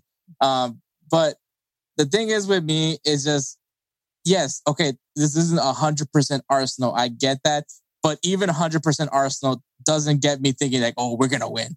So, uh, like, I still, granted, I will say it wasn't the best way to start the season to have Chelsea and and Manchester City in within your first three games of the English Premier League. That kind of sucks. But at the same time, you should be able to beat Brentford, and you didn't. Um, Chelsea, I'll give props to Chelsea's uh, to Arsenal's somewhat defense that they were able to hold them off to a two nothing win. But we saw what happens when you go up against a team like Man City, which the floodgates open, you lost five to nothing. Um, so, and also to add on, the team has yet to score a goal. So, in the Premier League, I mean, everyone's going to talk about that that West Brom game, but that's just the issue. I think we have seen the Arsenal team, and the issue is is just that you didn't go out and get anybody to impact this team right away. You spent 145 million on this transfer window, and you got players of promise. You didn't get players that can play right now. Even that even includes Ben White. Odegaard is the only player that I could say is going to fit play right away in the starting lineup, and you feel comfortable with it. Ben White, like I like him. I want to see how he develops, but that's the question. That's the part that the key word right there develops. You need players that can come in right now and compete in the English Premier League. And you didn't get guys that will do that. This is this is also the first time I will say that I feel like Arsenal isn't Arsenal. Like if that makes sense. Like Arsenal has always had a very single set mentality when it came to playing football. It was the beautiful game of passing. This Arsenal team, I honestly look at their players on the field and I see 14 different ways that these guys could play, and none of them are the way they're actually playing on the field. Like the tactics right now are all over the place for this team. They do not feel like they have been well coached, which is seems a shame to say because they have one of the more promising coaches. You know, speaking of another promising something with Arsenal, one more promising coaches coming up right now, but it's like they feel everything about Arsenal right now just feels scattered. I mean, it just doesn't feel very cohesive at all. It's not I mean, even the worst Arsenal teams, I mean, they still were competitive. And and also, who did they piss off in the FA to get Chelsea and Man City in the first three weeks? Like who who got mad at them in the in the offseason? It was just like, you're gonna get them in the in, in week two. You're gonna get them in week three. Like, no, no, no, nobody deserves that's like that's what happens to teams who come up from the championship, not Arsenal. You know, not a former big four. Like, yeah. Mm-hmm.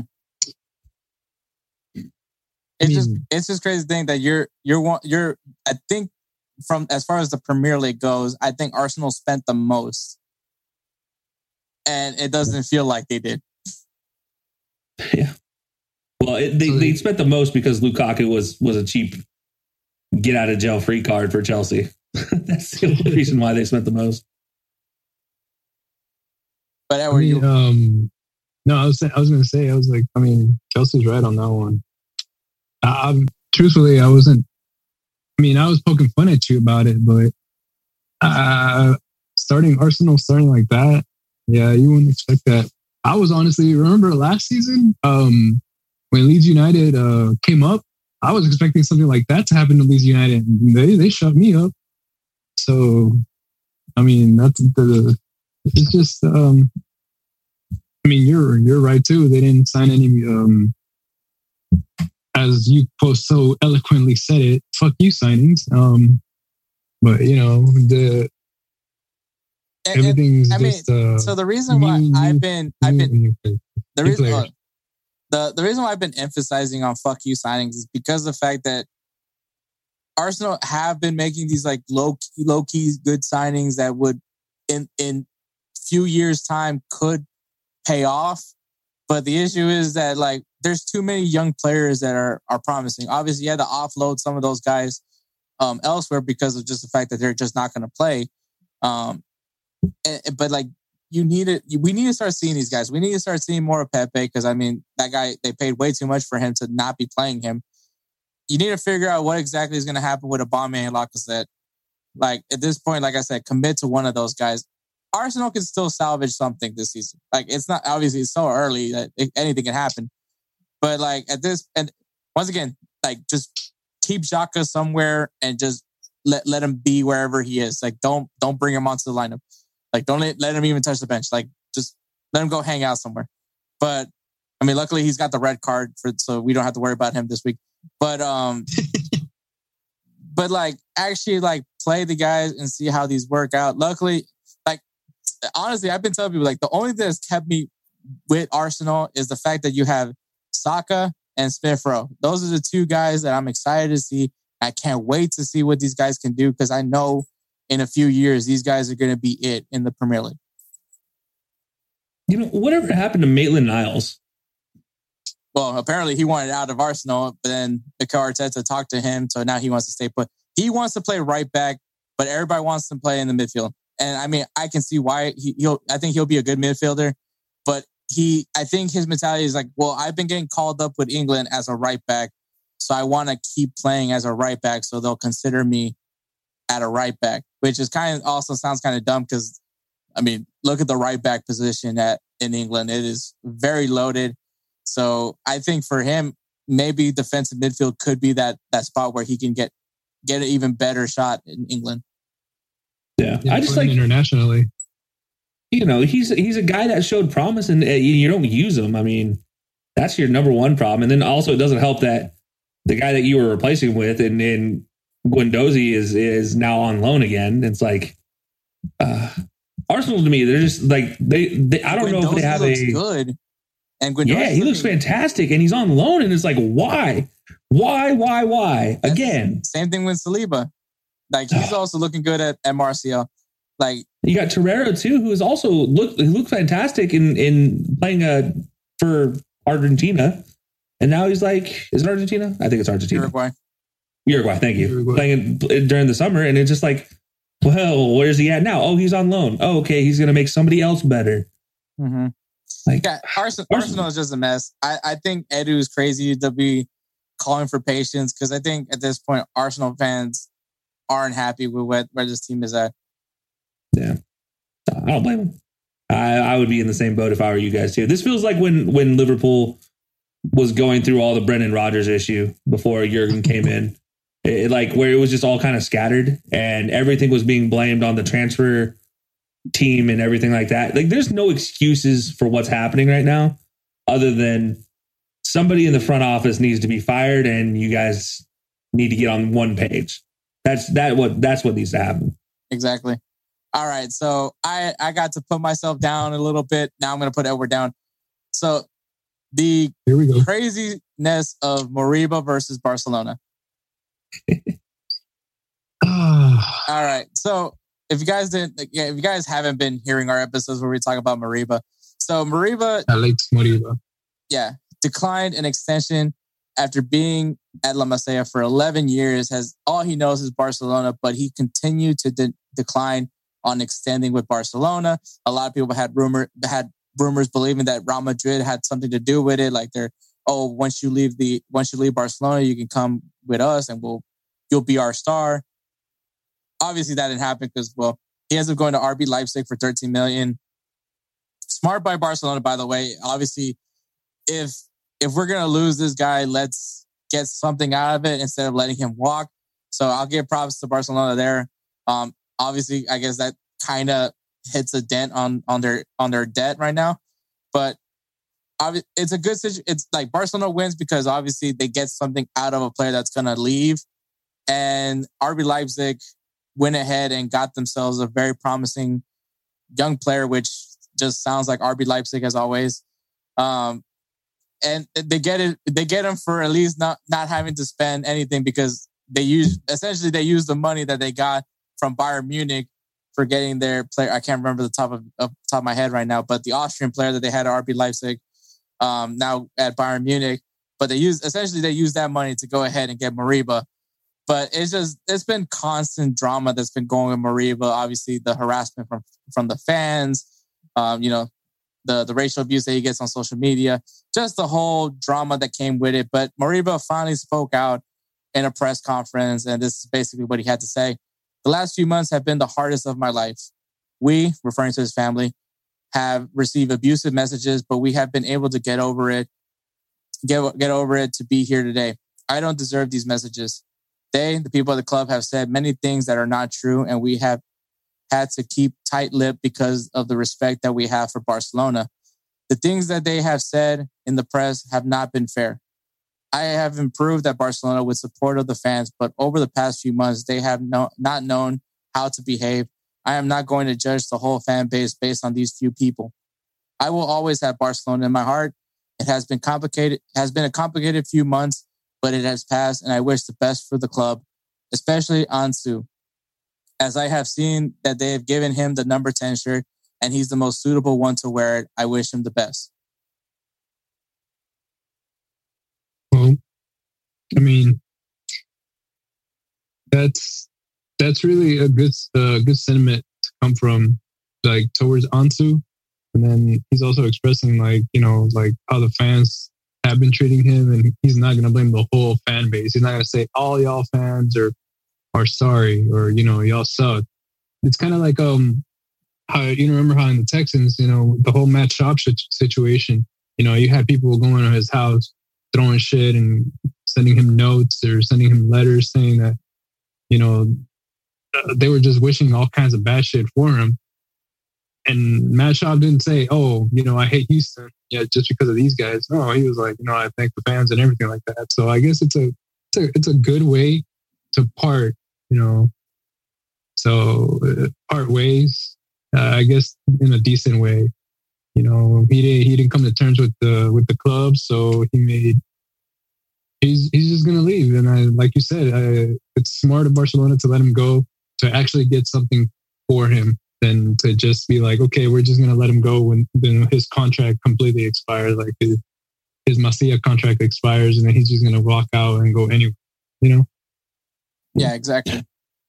Look, I mean. So, it wasn't that long ago this guy just set a record for contract for Barcelona coming out of uh, their youth contract, making $500,000 a year with a buyout clause of $100 million. That was his contract that he just finished. Like mm-hmm.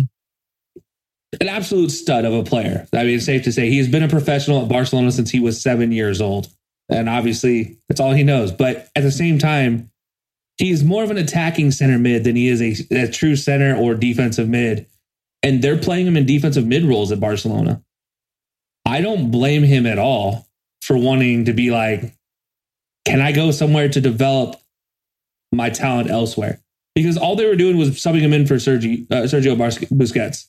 It felt like every single time they played him. And it, even when they didn't, they still told him to hold, to be a holding midfielder and, you know, still sit back there and team up with, with Busquets, which we all know Barcelona's way their team passing works, the tiki taka and, and the way it's supposed to be built from the back forward. So he plays a major role, but at the same time, it's for a guy who wants to attack, for a guy who wants to to be on the front foot.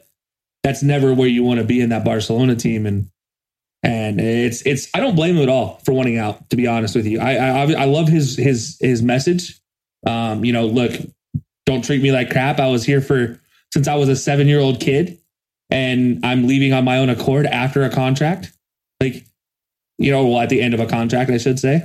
And it, it's just that it, it, that's the end of it. That should be all there is to it. He shouldn't deal with the abuses he's dealing with, but you know, I love him, him giving respect to uh, Ansu Fati, and yeah, it's. I mean, it's a guy he played with, so I mean, he's obviously going to give respect to it. But I think the writing was always on the wall when Barcelona didn't change their playing style at all over the last decade.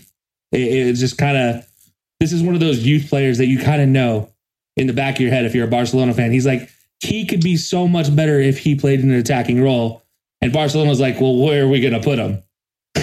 That's not our, that's not how we play. That's, that's not our game. So where do we put him? And, and that's the, the issue they run with. And, and, you know, some fault in this does lie with with Koeman as well. You don't put an attacking midfielder in to replace Busquets ever. That's never a good good replacement. So I, I, I love this move for him though to go to Leipzig uh, and all they're building up there uh, is it, it, fits him perfectly, absolutely perfectly. And and don't, and don't be surprised if he's the the ticking the heartbeat of that team going forward. Really. I mean, I could kind of see him do something similar to what Jesse Marsch had with Brenden Aaronson. Because you got to remember, mm-hmm. you know, Jesse Marsch is the guy in charge of RB Leipzig now. Um, so, def, I, you know, he definitely likes to have attacking midfielders. So, I think, um, I think it's a good move for yeah, yeah. Like I said, it's a good move for Mariba. Um, Barcelona at least gets something out of it. Um, in general, it's a good move. It's just obviously everything the the baggage that came with it um, and obviously, some of the negativity that came towards it from just how Barcelona wanted to portray the situation did not help. Yeah, Barcelona's spin artist at this point. Like you lost Messi, so now you're trying to spin everything so you're not at fault anymore, it feels like. And they did do one good thing though. They did reserve the right to 10% of any future sales. So, yep. so when Moriba goes to uh, to Bayern Munich, yeah, when he gets, gets sold for $100 million, they get 10 million back. So that $16 million contract looks a little better. Yeah. yeah, pretty much. All right, guys. It's debate topic time. This debate topic is brought to you by Swift Lifestyle. Swift Lifestyles is the ultimate, ultimate energy for the gamer. If you guys want, go ahead to swiftlifestyles.com. Use the code insert name FC so you get yourself a 15% discount on some great energy. More, it, it's more than just for the gamer. It it helps it helps me I keep my mind straight whenever I take it. Um, highly recommend the gummies. I actually devoured those things. Maybe they taste a little too good uh, because also maybe there was probably a little bit too much energy after that. But no, it's it, it's a great product. It, it keeps you focused, um, which is what you need as a gamer. But I think it's just it's great for everyday stuff. So once again, go to swiftlifestyles.com, use the code insert name FC at checkout and go ahead and get yourself a 15% discount. All right. So debate topic. Obviously the transfer window has concluded. We're not talking about the winners or losers of teams because I mean everybody is doing that. But to me, to you, who is what was the best transfer move from this window? Hmm. Well, I don't really have to say, like me personally, I'd have to say Chelsea got the better one with Saul because I know Barcelona was eyeing him, Manchester was eyeing him, everybody was basically eyeing him and they wanted him. But Chelsea basically got the better of it because Saul is a hell of a player. And they got the option to buy. And like you said, it's a steal. Okay. For 30 million. So.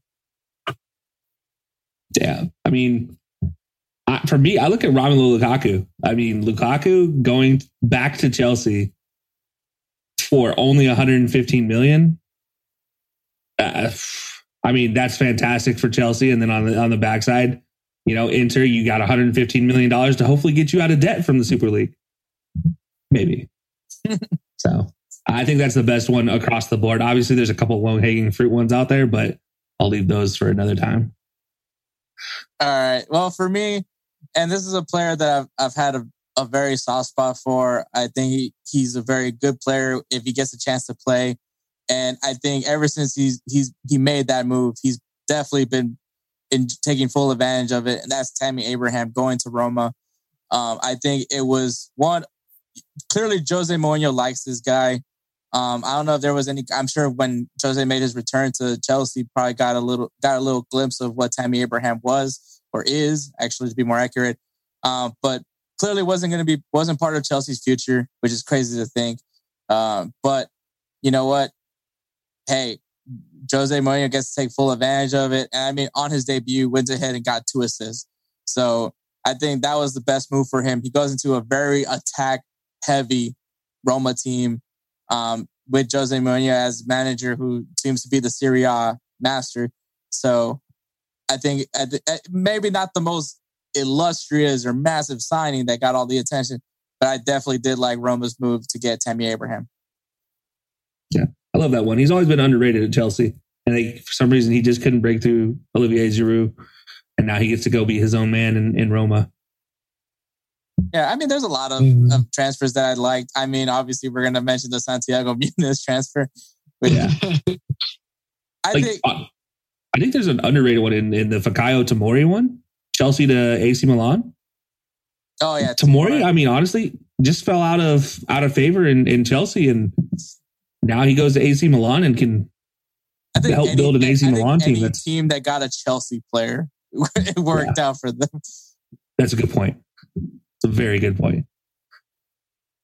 Shoot, even West Ham getting Zouma. so Yeah.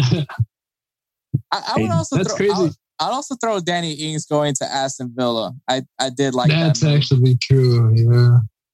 Yeah, I, I actually mentioned that on uh because uh my winner for uh, when I was on on uh after extra time over with Stewart and and Paul, um you know when they were asking like who was the winner for the Premier League, I actually did say Aston Villa. I like the moves that they made, and obviously they didn't get hurt too much financially, especially with that Jack Grealish move.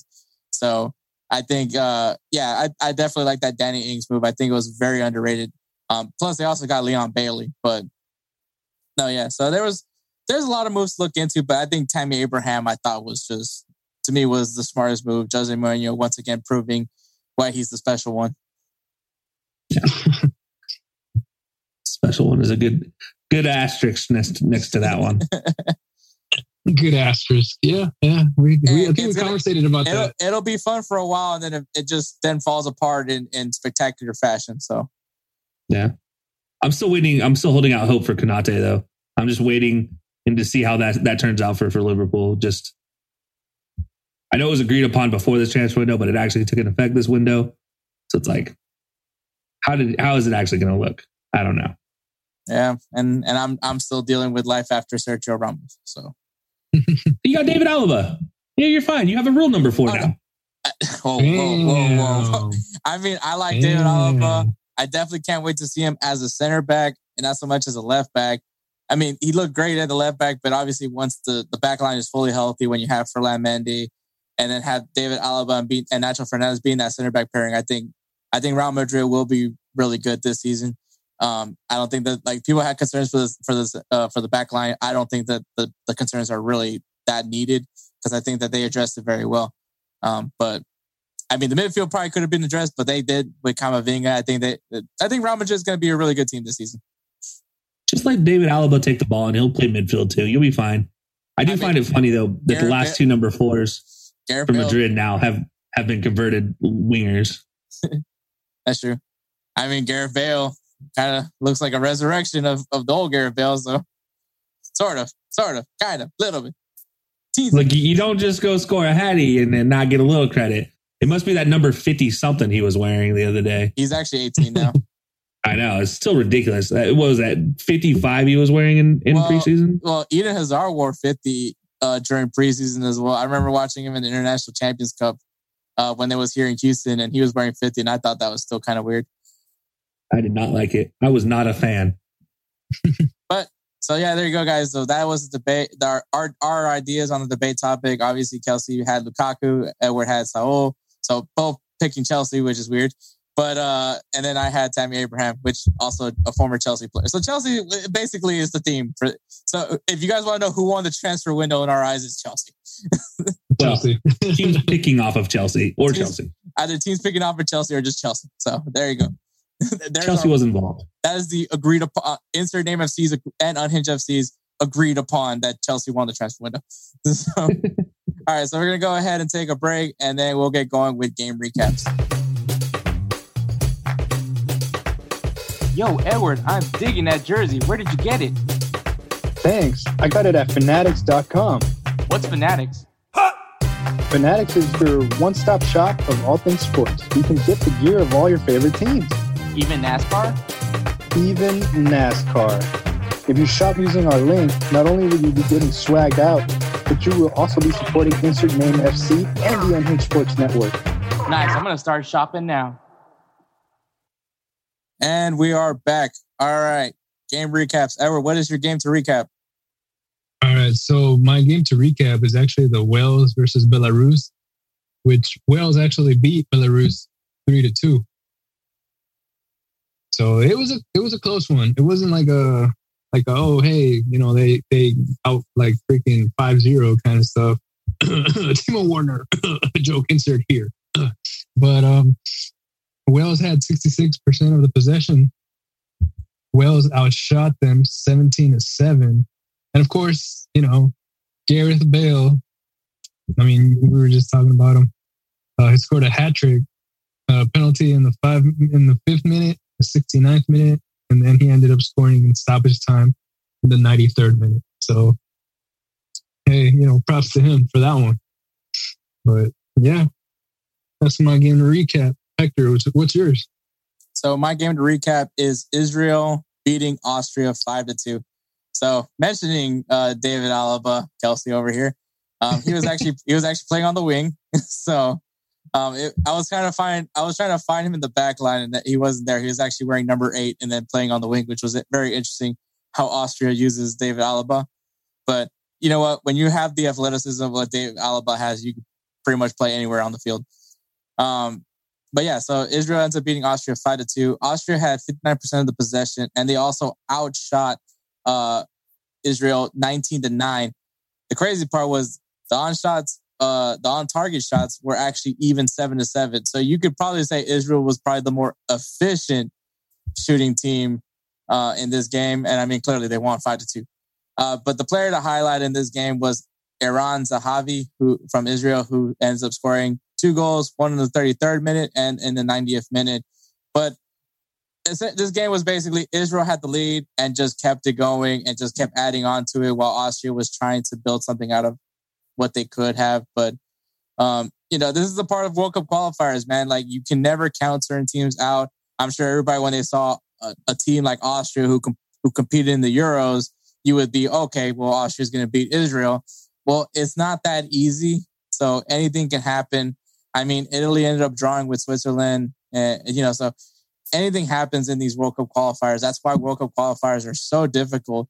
So you know, that's why you have teams like Italy and Chile not making the World Cup last year and well, the last World Cup and you know, USA also not making it, but you know, it's not as easy as people think it is. Yeah. No, that's a struggle. Every every every league, every competition, organization, whatever you want to call them, every region has their own teams that are just not so much like they're going to be good, but they're always they're always that pain in the neck type of teams. I mean, for UEFA, it's always been like Northern Ireland for some reason, you know, causes problems for teams. It's just like, why? What? Like Northern Ireland, the small UK region that's less than a million people, causes problems for the rest of the UEFA somehow. It's crazy to see. Yeah, and it's funny with the with speaking of you know what the U.S. men's national team, obviously not having the great the best start, having to draw with El Salvador. Which by the way, they're playing in they were playing in El Salvador, so already that's that's also really rough because it's very humid that stadium. The the crowd's very the crowd's a big factor. They said there was like forty percent of the crowd. That did not look like forty percent, by the way. But uh, no. they had the green lasers. It, it, people were some people were shocked to see like police and like with the with the shield with the shields and everything like on the sidelines. I was like, no, that's that's a, that's a typical game in El Salvador. so that's that's games in Concacaf outside of the U.S. and Canada. Yeah. So I mean, and the and honestly, Concacaf is a very physical league, and that was kind of my uh, confederation to be more specific. But I think this is my one concern for the U.S. men's national team is like, yes, you have these players that compete in Europe, and you know, in that are playing in top leagues in Europe and playing for some really big league teams in Europe, but the big question was how are they going to handle the physicality of CONCACAF? You know, teams like El Salvador, teams like Honduras, Panama, you know, people can say what they want about Mexico. I understand that like that's the rivalry, but the reason why Mexico is so good in the CONCACAF is because they can flip from being kind of playing with that European esque style with tech technical ability, but when they need to get dirty, they can get dirty. So the question is right now is can the US learn to get dirty? And yeah. we saw that they couldn't against El Salvador. And Canada even showed that they're more physical than the US. So I mean, what at the end of it all, it's going to lie within how physical is this U.S. team able to be. You know, you mentioned Mexico. One of the best things Mexico has is they these players all come up in Liga MX. and Liga MX. I mean, we see it night in and night out. There's fights with referees on a nightly basis in Liga M in Liga MX, and you know that's just the toughness that they play with. Like if you don't allow that toughness, there will be fights. American teams the, the, in the past, the one thing we've always done well is we almost have two teams. We have the MLS team, which is that kind of thuggish, brutish one that you send down to El Salvador to go grind out a 1 0 victory. And then you have the team, the players that include the European players with all the finesse, with all the flair, with all the the the rhythm that they bring that's a different level. And, you know, we usually bring them in for the games that are in the US, in Mexico, and in Canada or Jamaica even.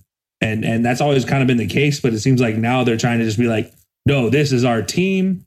We have to accept it. And even fans don't even really realize that there are two there, like there needs to be two US teams to really deal with CONCACAF. You have to have the gritty team and you have to have a team that's going to be out there styling on somebody when they're up 3 0 on a beautifully manicured stadium that actually has only 40% of the, the, the, the seats like, you know, filled up. Cause like we take it for, we've taken for granted. I really like American soccer isn't that big of a thing, but honestly, it's it's huge, and we take really good care of it when we when we're playing it at that level. Whereas a lot of other nations, out of Concacaf regions, there's only three nations that have a certified FIFA stadium, and those are Canada, America, the United States, and Mexico. Like that, that's all there needs to be said about that. And you know, it's it, there's two there's two things to Concacaf, two sides to Concacaf, and it's just a matter of being able to play on both sides evenly. And and we don't seem to be able to like the, the management doesn't seem to be able to be like, I need to make selections based off of that. Exactly. Exactly. But I mean, same thing, but with those with those players though, like the ones that you know you would be hoping to see in the World Cup, they're gonna have to learn to become physical at some point. Because I mean, like when when you do go up against one of those more physical European teams or one of those more physical African teams, you know, the you know, South Korea can get physical sometimes as well. So I mean, especially Australia, New Zealand. Yeah. So yeah, one one of these days, this U.S. men's national team, the the you know Gio Reyna, uh, I think Brenden Aaronson proved that he can be physical, especially the way he played against Canada. But Christian Pulisic, like Weston McKennie, Tyler Adams proved that he could be physical as well. But like those guys need to start showing that physicality because that physicality is going to be factors. Because I guarantee you, some of those plays that just fell off in the final third in the in the El Salvador game and in the Canada game could have been goals if they could have just thrown a pair. Yeah. Is, is I mean the goal the goal given up the goal given up to Canada was because somebody was on the ground complaining instead of getting back up and just playing like you know we I honestly I take for granted those Claudio Reyna days the the DaMarcus Beasley the Frankie Hejduk days in in the US when Frankie Hejduk honestly not the world's best right back ever. But you know what? He was a great CONCACAF right back. And it's because he had no fear to go and slide some dude that just slid his, uh, you know, Landon Donovan, and he's going to go take that man out, get a yellow card, and play efficiently strong defense for the rest of the time. Like we don't have there. There's no I'm like, I hate to use this term, but there's no dogs on the team. Like you want dogs to, to come and play for you, and, and there's no dogs in the in, in anywhere on the the, the U.S. team right now. Mm-hmm. Like, okay, that's not true. Tyler Adams is dog. Technically, your dog right now is is Tyler Adams, maybe John Brooks, and the way and the I'll, I'll say the way Pefok was able to come in and defend uh whoever I think well it was Christian Pulisic that was taken down. I don't know if it was necessarily dirty, but it was taken down, and he went in went in and protected his guy. Um, so I mean, I, I really want to see Pefok. Uh, like Pefok to me could be that that that starting striker. Him and Daryl Dike. I think the U.S. needs a big body center back, kind of a Lukaku esque. Not saying that these guys are Lukaku, but kind of like you, know, talking about big body. Back in the day, Onyewu. Well, he's a defender. More like a Jozy Altidore. Like the reason why the oh, U.S. was so good in finishing sometimes was because of how physical Jozy Altidore was you know, and he was a good CONCACAF striker. And I think that you Pefok to me is a very physical striker. Same thing with with Daryl Dike. You know, people can say what they want about that. They, you know, that you know, you have the people that hate the athletic athletic players that have no technical ability, and have this obsession with players with technical ability. But when it comes to that for the US, for that striker position, you need an athletic specimen out there up front and just sinks it in the back of the net, and that's all you really need. I mean, there's a reason why Josh Sargent hasn't been, hasn't panned out for the U.S. and it's just that he's just not that physical. Yeah, there's a reason Clinton Dempsey panned out so well is he was the perfect combination of physicality and flair. Now that's a dog. That's that was a dude that he will beat you down in a in a in a in an arms race, and he will beat you straight out in a leg. Like if you're trying to outpace him, he's got he's got you.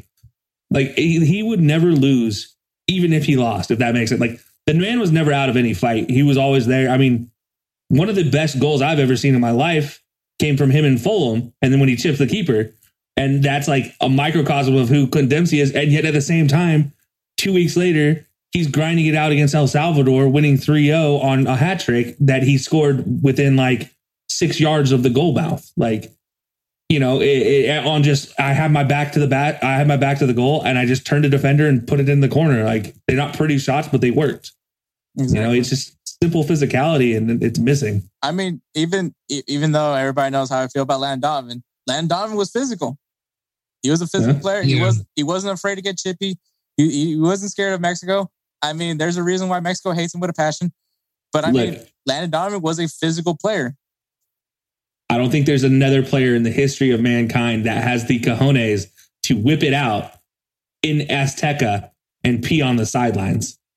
Like I don't think any single man in history has the cojones to do that other than Landon Donovan. I think, I think it's funny how pissed off the Mexico fans are about him peeing on that bush when there's just as many Mexico players that pee on that bush.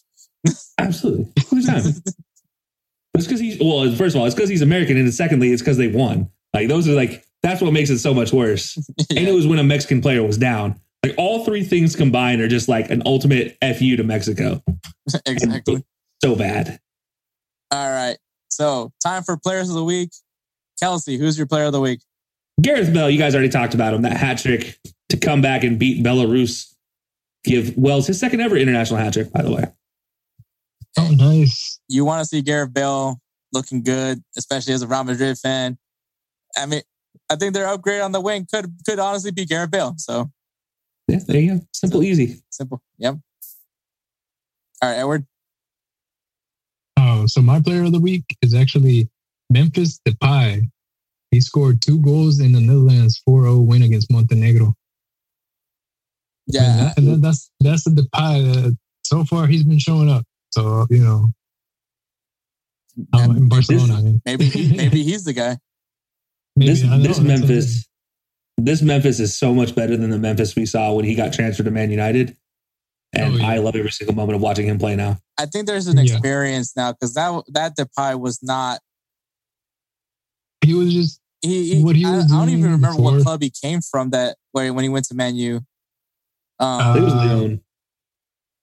What? No, no, no, no, not Lyon. That was that's afterwards. That's uh I think before was uh, somewhere in the Dutch league, no? PSV?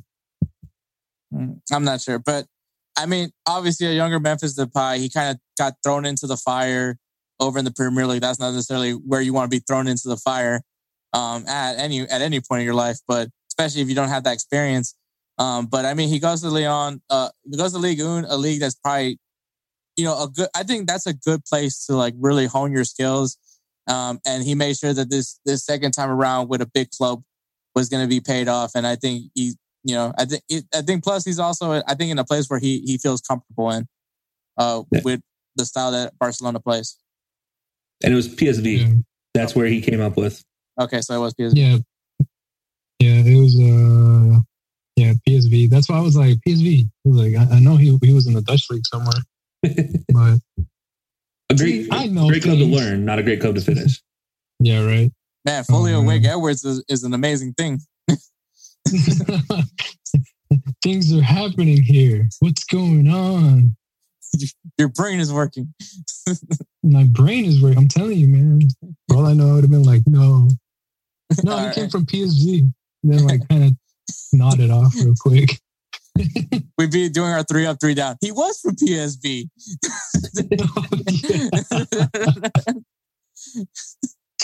Sounds about right. That He's going to score right. five goals. Hey, I wouldn't doubt it, bro. What's your what's your what, what's your prediction for this game? Uh, Porto wins two nothing. I'm uh, never gonna live this down. Am I? Shout out to Unhinged FC. If um, we can give a hot take of the year, that's the hot take of the year. That's, that's oh, that is hot take of the year. That's also hot take of the year, and also you know bit me back in the ass. Pretty much. Like you knew this was a bad idea the moment it left your mouth. no, come back, come back, words. words, can you come back to me? All right. So my player of the week is Jesse Lingard, which is crazy to think that this is the third time I've selected Jesse Lingard. Uh, Are you okay? Yeah. So Jesse Lingard scores two goals in in England's four nothing win against Andorra. I mean, one, it's great to see Jesse Lingard back in the English uh, national team. Um, but you know, definitely has been paying whatever happened with at West Ham, or I think that's where he was at West Ham it, it, it paid off for him because he looks completely different from however what happened with him at Manchester United, at least like before he went to West Ham. So I'm liking what I'm seeing from from Jesse Lingard. He's he's looking like the player that everybody hoped he would be. Yeah, he looks fantastic right now. I mean, there's there's no question about it. The the, the difference between him that last six months at Man United versus him now is night and day which I'm sure I was very happy to hear. Yeah, I'm so excited about.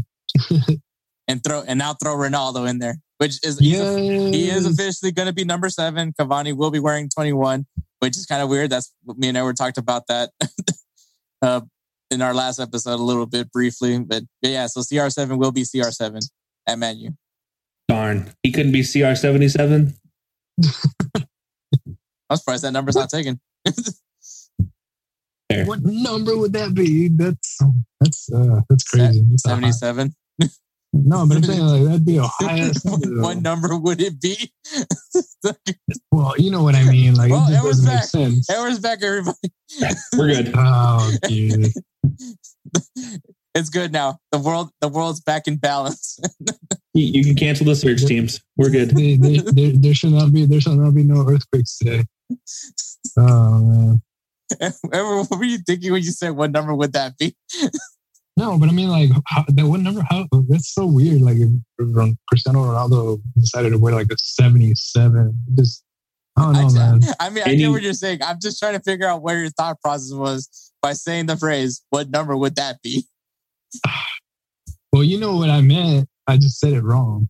Eh, not really. My, my my English my English not correct though like to me, I look at it this way 77 makes a lot more sense than Messi wearing 30, despite what Messi said in the interview, which is still fantastic to me because I'm three times better than Neymar. I still think that's the best come back to why are you wearing 30?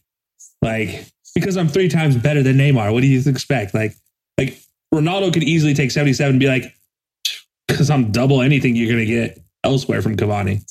Like, that'd just be perfect. Cavani's just going to shrug. yeah and the with that stupidly sharp chin of his. And I swear that thing's fake. Do his little archer celebration. Oh, he can't do that anymore. Oh yeah, that's right. It's it's considered offensive. It's almost as dumb as the, oh, the yeah. saying no one's allowed to wear green. Uh, which I still think is hilarious considering they have three teams whose main color is green. I just I'm like because it, it matches with the. I'm like ah, I think we all can tell when a team's wearing green jersey. Have you guys been playing too much N64 with that type of graphics, and that's the green you're looking at? Because is your grass moving a little too much? Have you guys been getting some extra work in uh, during co- uh, during quarantine with uh, a little different extra grass?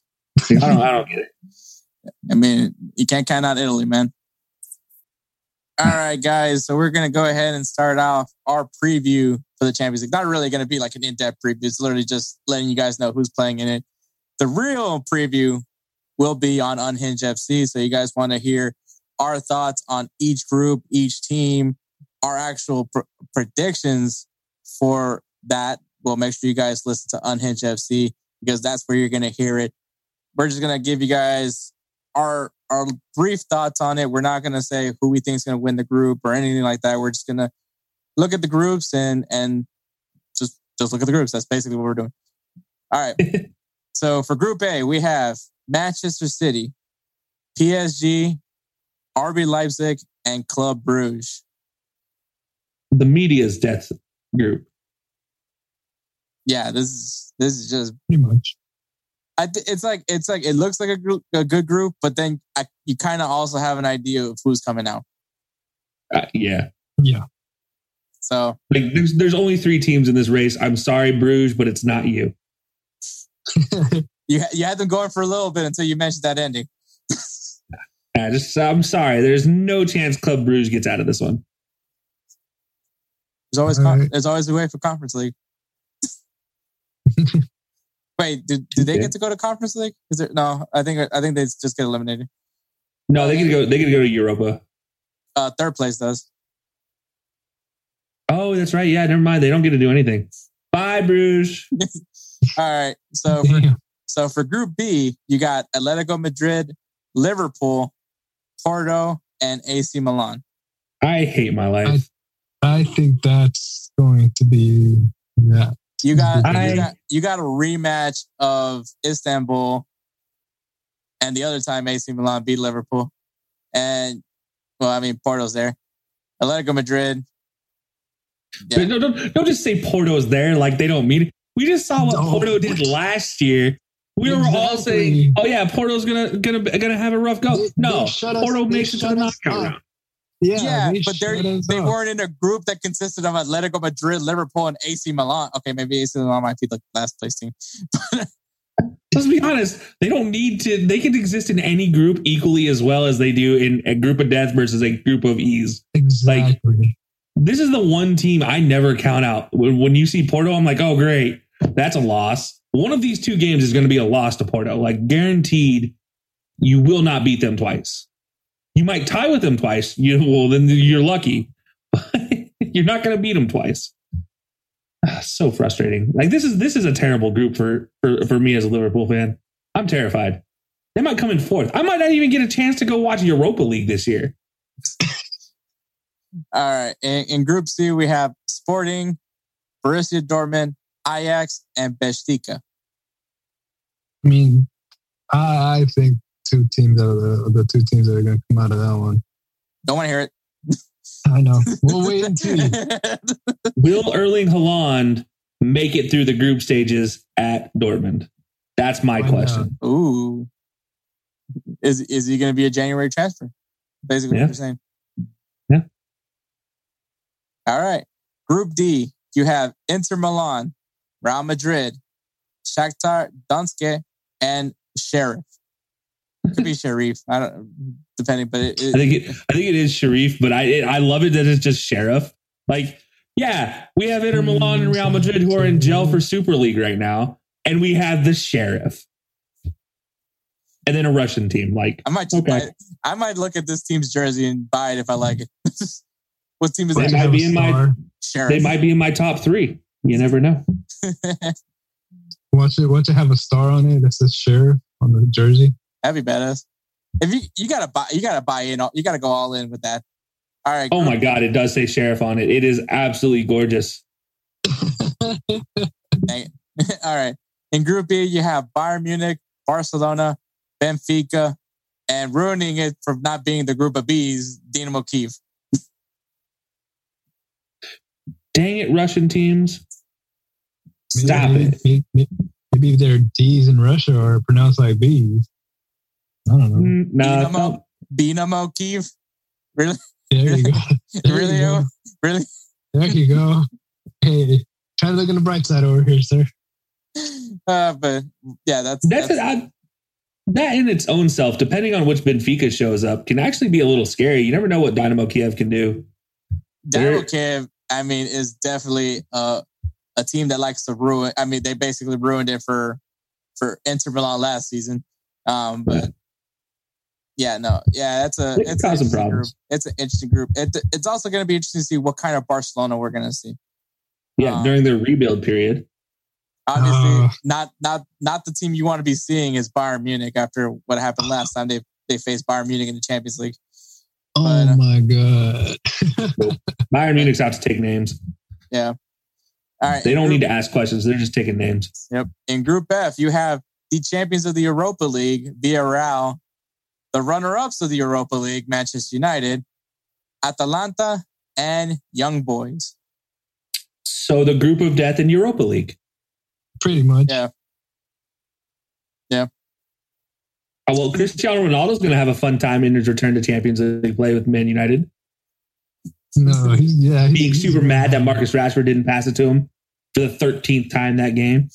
I kind of hope someone like uh, moves the ball from him on a penalty kick or like a free kick so he can slap him like he did in the Ireland game. Yes. Oh yeah. Oh my gosh. Yes. If it happens, it's going to be during the Young Boys game. I can almost see it now. Ronaldo likes to beat young boys. Yeah. Oh, God. That would be the headline of the century. You said the words, not me. That's all I have to say about that. Ronaldo beats young boys. Ah, man, I remember actually that was kind of, kind of awkward when I remember uh, we were doing an episode where we were recapping uh, the Europa League, and I was like, "Wait, no, there's a better way to phrase this." I don't know how to. there, there is no better way to rephrase, It's like, rephrase there's no better way to say this. I think young. I ended up saying young boys lost too, instead of the other That's about as good as you can get. All right. In Group G, we have Lille, Sevilla, RB Salzburg, and Wolfsburg. It's a hmm. pretty interesting group. I gotta say. The the historic champions of the Europa League are here. Yeah, this is the most successful successful team, definitely for sure. I'm, I, you know what? Good for Lille. I forgot. I, I wasn't thinking they were going to be in Champions League, but good for them. Everyone forgot they won the championship last season, Yeah, and then their manager leaves. yeah. Bye. Gone. So yeah, It'll be interesting to see this one. This one's this one's an interesting division. This one's actually, I think, the probably the most up for grabs out of all of them so far. Yeah. All right. In Group H, we have the champions, Chelsea, Juventus, Zenit, and Malmo. Yeah, I, I mean, I got nothing for this one. I would I have mean, we loved could for- see who it is. I would have loved to have seen Borussia Dortmund have a like go against Malmo and RB Salzburg, like the two teams that Erling Haaland used to play for, and then maybe add like some team that they're rumored to play against, rumored that Erling Haaland's supposed to go to, and just Yeah. that would have been the group. That would have been a fun group to see. Like, I was secretly just hoping that Zlatan had returned to Malmo, and then I could have some reason to help Malmo was able to to win, but he did not. He's still with Milan. It's crazy to think that that's me and Edward were talking about this last episode, or maybe not last. We were talking about it one day about how like it's crazy to think that Zlatan has never won a Champions League title. Yeah. Never- All right. So from looking at these groups, who would you say is the group of death? B. Uh, B. Oh yeah going right there. Yeah, yeah. I'm Yep. just gonna stab myself in the heart for me for you. I mean, I can't disagree. Um, yeah, no, it is Group B for sure. I kind of want to say Group G as well, just because like how interesting that group is, but it doesn't have the firepower that Atletico Madrid, Liverpool, Porto, and AC Milan all offer. So It can be the group of hurt. Yeah. Yeah, the hurt locker, if you will. All right. Now, looking at all these possible matchups, what is the matchup that you're you're looking forward to seeing, starting with Kelcey? Oh, you just put me on the spot like that. Okay. Uh, know, it's- ooh. Well, you know, I want to give Edward like a little chance to take a nap so he can go back to fully awake. Edward, I, you know, honestly, there's, there's, I mean, I could pick any from the group of death, but I'm not going to because I am just not looking forward to any of those um, whatsoever. But I keep looking at this Inter Milan Real Madrid matchup as one that it kind of is weird because it's old school, but at the same time, this Inter Milan is completely different and completely a skeleton of where they were in, against Madrid. That is also kind of a skeleton of where they were. So I don't know. I think it can be interesting just the matchup there. And who knows, may decide who actually gets out of that group in general, not just as, as the first place, like in general gets out of that group. I think that depending on which inner, which Real Madrid show up, I think this one could potentially play a little bit more than just first place in the group. I think it could be just getting out of the group stages. Hmm. All right, Edward, you got your nap in, so well, for one, this is probably going to rub Kelcey the wrong way, but AC Milan versus Liverpool, that looks like a good matchup to match up to watch. So the the rematch of is well, it's about Istanbul happened in 2005, and then, obviously AC they met again, and and then AC Milan won that one. So, but just the rematch. Yeah, pretty much. You hush your mouth. hey, to, if you want to know, I, I want Liverpool to win. The Champions I don't. League? No, I want them to beat AC Milan. Well, because you're a Juventus fan. Your point, your point. I'm over here trying to let Kelcey know I'm, I'm on his side on this one. I'm actually torn for this matchup because I love I, AC Milan is my Italian team, honestly. So, like, and I love Zlatan. Like, give me Zlatan all day long. So this doesn't hurt. Like, I love Liverpool to death. That is my number one of all teams. But I can accept AC sort of painfully. Yeah. I'd, I'd cry. Well, I guess for me, for so for the matchup I'm looking forward to seeing is actually that the rematch of that Europa League final, and that's Villarreal versus Manchester United. Um, obviously, a lot of people would think that Manchester United could probably overthrow VRL this time around, but you know who's to say Villarreal's kind of sneaky underrated. Haven't had the start that they wanted in in the uh, in La Liga right now, but I mean maybe they can turn things around in this Group F. I like it. Okay. I love just the Manchester United versus anybody matchup in that group because everybody's like, "Oh, yay, Man United with Cristiano." Well, what about their defense though? Are they fixing like, that hole? I mean, they got Ryan. what about what about your your David De Gea hole? Literally, oh. just David De Gea existing in goal. I'm I'm surprised Dean Henderson isn't the starting goalkeeper. Seriously, like they are missing a golden opportunity to get Henderson in there now. That's another Tammy Abraham right there. It's it's looking like another Tammy Abraham situation. Yeah. I hate to say that. They can go get Zach Steffen. He'll be a great quality goalkeeper for them. He'll at least be able to stop shots kicked right at him. Full full, full circle of like having an American goalkeeper back in Manu. Yeah, and ironically stealing him from Manchester, the other side of Manchester. oh, that'd be gorgeous. I mean, you already had Ronaldo give uh, Man City the okey doke. So, I mean, why not keep trolling them? Let's go. I am all for this. All right, guys.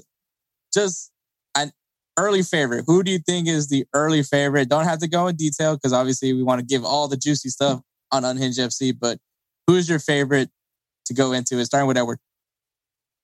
Um, Great start. Manchester, Manchester United. Okay. Yeah. Homer. I like how Kelcey said all these things about Man U, and then I was like, Manchester United. yeah, I mean, I mean can't out, really say much. He points yeah, out the flaws. Just points out points, the flaws of Man U, and was like, Edward, I got Manchester United winning this whole damn thing. I got Manchester United, honestly. When you got Ronaldo, I'm, I'm putting, I'm that's putting, all you need. Putting, I'm putting a lot of faith on Ronaldo. Kind of like how I put faith in him when with Juventus. Yeah, how did that turn out?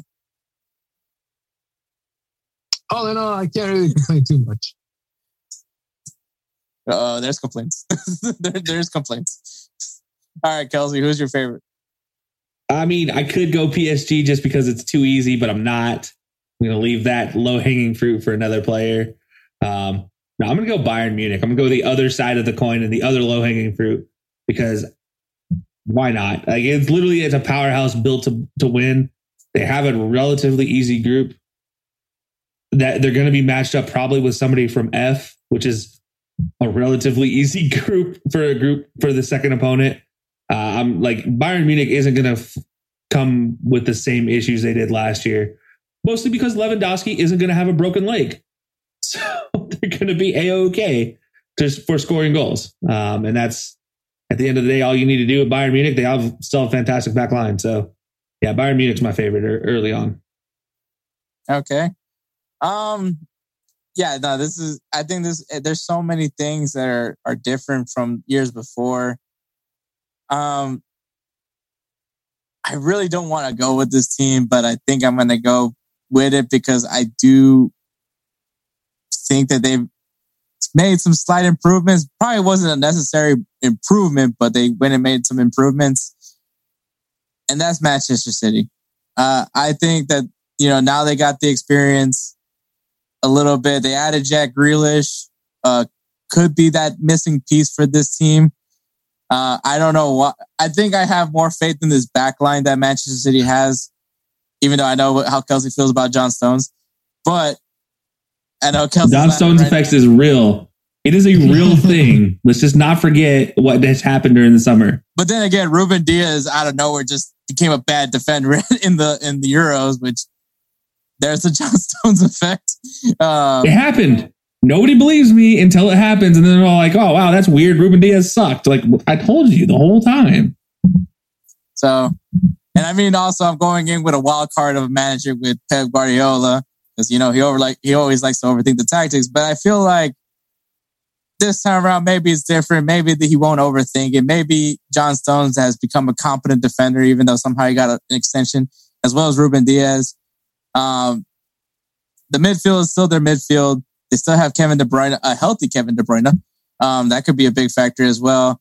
They still have Raheem Sterling. They still have Phil Foden. Um, you know, even Gabby Jesus, even though he's a red card waiting to happen as well. oh man! But Jack Grealish could be that that that X factor that could come into play. I mean, if they would have somehow gotten Harry Kane, I would have been more confident to say Manchester City. But I'm going to go ahead and go with Manchester City let's be honest, they don't really need a striker. They could just throw Zinchenko up there every now and then, and he'll go get you a couple goals from that left back spot. I mean, the yeah. one thing with City is is it, you'll never have to worry about where the goals come from. You just have to worry about where the defenders are. Like, can you play defense after you score two goals? That's that's my question. That's true. And then for a guy named Stones, he sure doesn't have enough of them to play defense. Damn. Wow. There you go. There's my fire. I've been waiting on that one for six to eight months. You're waiting for someone to mention John Stones just so you can finally just talk about yes. how he has no stones. Agreed. I think I'd still rather have I'd rather have John Stones than Xhaka, but you're not wrong. But all right, so that is the Champions League preview. Once again, we weren't going to go in depth into this. If you guys want the real Champions League preview, preview, preview. Preview. I need some swift. Man, I, maybe I need to take a nap. um, yeah, you do. Oh, don't don't you start talking. but yeah, so that's Champions League preview. If you guys want the real preview, make sure you guys go ahead and keep on the lookout for Unhinged FC because that's where we're going to go in depth. That's where everyone's going to be fully half asleep. Um, that's where the yeah. real hot takes come into play. So if you guys actually want our actual thoughts in these group stages, that's where you're going to go ahead and find it. And don't sleep on the point here. The most important part is Unhinged FC has a better logo now than it did before. Oh yeah, yeah, yeah. Um, so be on the lookout for that announcement too. Be, be yeah. curious. Yeah, ask questions about the logo. Don't don't hesitate to ask. And Hector will gladly demonstrate. He may even do a live demonstration again. Uh, I don't know about. Uh, I can't say anything because I always still try to go for it. I mean, even like right now, we're playing. Me and I were playing this indoor soccer league, and, and I still go for them. Somehow, still go for those high shots. Yeah. Though I, I had a near death experience last week, but it wasn't actually we weren't we weren't playing in the league, but uh, you know we, we got a we had a bye week, so we had we decided to go play pickup at somebody's uh at somebody's place, and uh, there's a kid that, that, plays in our team. He's super young and definitely uh, athletic is definitely the right word to call him. And I remember going for a header, and this guy's leg was literally at my face, and we were on the same team. And all I could think for that moment was just, how did I get here? and wow, this leg is very high up. insert meme of, hi, my name's Hector. You might be wondering how I got here. Well, let me tell you a story. Pretty much that's exactly how it went. but what was funny was I was telling Edward, I was like, Edward, I jumped. Like I was jumping for the header, and this guy's foot was at my face. And Edward's like, You didn't really jump that high, to be honest. I, I even said it. I was like, You really didn't jump high, to be honest. I was like, asshole. You, you gotta you gotta give the man props for jumping though. Bro, it, it, it doesn't matter. The fact that the guy's leg was on my face, like, doesn't change the fact that's still impressive. I mean, she goes, I mean, when a yard sticks at your face, it's not that impressive. Uh, that, ow. ow. Okay, that, hurt, that one hurt. Anyway, all sorry. right. So there's some games to look forward to this weekend. Shut up, Edward. uh, you got the Van for the MLS. You have the Vancouver Whitecaps versus the Portland Timbers. Um, little Cascadia action right there, and the New England Revolution versus New York City FC. I think those are going to be actually two really good games uh, to look forward to this weekend from the MLS. In the NWSL, you got the North Carolina Courage versus the Portland Thorns, and the Houston Dash taking on the Chicago Red Stars as they're trying to fight for a spot in the playoffs. In like Liga it. MX, uh, Tigres versus Leon. You know, Tigres is always going to get people's attention. Obviously, you got you got El Piojo in there, so that's always good good to see. And uh, Pachuca versus Toluca. It's a kind of a rivalry game. I don't know if it really is or not, but it feels like a rivalry game. It's a very intense matchup, so it never fails. Uh, so those are games to look forward to in Liga MX. League Un, Monaco versus Marseille. You know, that's going to be the heavyweight matchup for this weekend as far as Ligue 1 goes. And then Lyon versus Strasbourg. Uh, see what jo- what Jerome Boateng has gets to do over at, at Lyon now. He can take a nap. He'll be fine. Probably. In the Bundesliga, you got RB Leipzig taking on Bayern Munich and Bayer Leverkusen versus Borussia Dortmund. Ooh. Uh, for Serie A, I have Napoli versus Juventus and AC Milan versus Lazio. I think two really good matchups. Lazio, not a team people talk about as often, but they they definitely get, I think, deserve to get a look at. How is Lazio still slept on? It's serious like question. People, Doesn't make sense. you know, you don't think about them that much. I mean, people still think about Napoli more than Lazio, which is that's disrespectful. Yeah. In La Liga, you have Athletic Bilbao versus Mallorca and Osasuna versus Valencia. Not necessarily have like the most high profile matchups coming up, but you know, Mallorca did get promoted. They do have Matthew Hoppe now. So definitely want to see what Matthew Hoppe could do in La Liga. And then in the English Premier League, you have Leicester City versus Manchester City and Chelsea versus Aston Villa. I think those those games will be really, really fun to watch. Aston Villa with an upset, maybe. A man can dream. Mm, a man can dream. I mean, and with well, well, well, I don't know what's gonna happen with Evan Martinez, especially since that bizarre Brazil Argentina game happened. Um, I loved that. That was fantastic. Let me tell you. Nothing, nothing like, Like- going going seven minutes into a game and then having officials come out to tell you to stop the game. A dude in a polo and jeans walks on the field with him untucked and a mask on. And it's like, hey, you, you and you, come here. I'm gonna be like, uh, no, not in Brazil. I'm good. See ya. Bye. Like, I like I like Messi's response. If you guys know this was happening, why didn't you not tell us like before the game even started? they were there for three days. Three days. mhm.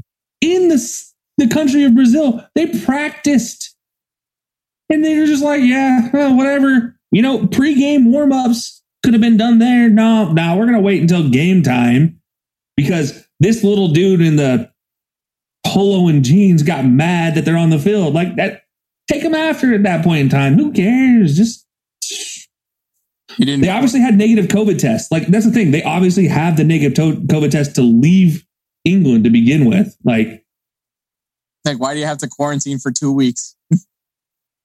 yeah, Ah, it's that was just So silly. basically Brazil wanted them to I think it's just because it was Argentina. One hundred percent. It had to be. It had to be. Because I mean, like, what do they want them to leave like before week two and week three of the English Premier League? Just the quarantine in Brazil for two weeks? No. I mean, there's like it's funny though. It tells you how much players or teams in England really care about their players as far as who let their players go and who didn't, knowing that rule. Like all the Brazilian players that are in in England did not get allowed to go. All the Argentinian players, ah, yeah, go ahead. Like outside of Lo Celso, you're kind of not really losing much if you're anybody else. Uh, yeah. But like everybody else is kind of a backup. You're just like, whatever. Yeah, bye. yeah, I love the, I love the picture of them in the in the plane too. That was that was yeah. just comical. and, and credit credit to Brazil though, the, to, the Brazilian national team to like pull the goals to half field and play a, a seven aside. That was kind of cool. I got can't lie. Like at least give the forty percent crowd that's there a show. We'll have a little Joga Bonito going on right now. yeah. They did have it. They had goalkeepers playing in the field, which was hilarious. Yeah. Not Alisson though. Alisson was in the goal where he belonged. Ederson though. yeah. All right. So we're going to go ahead and take one more break and then we'll wrap this show up with three up, three down. Hector, are you listening to music? No, I am not listening to music. I'm listening to my audiobook on Audible. What's Audible? Audible allows you to listen to a large library of audiobooks at your convenience. What if I'm not sure about Audible? Well, you can start a 30-day free trial when you use the link audibletrial.com slash insert name FC podcast. Not only do you get the experience of Audible, but you'll also be supporting insert name FC. I'm going to start my free trial right now.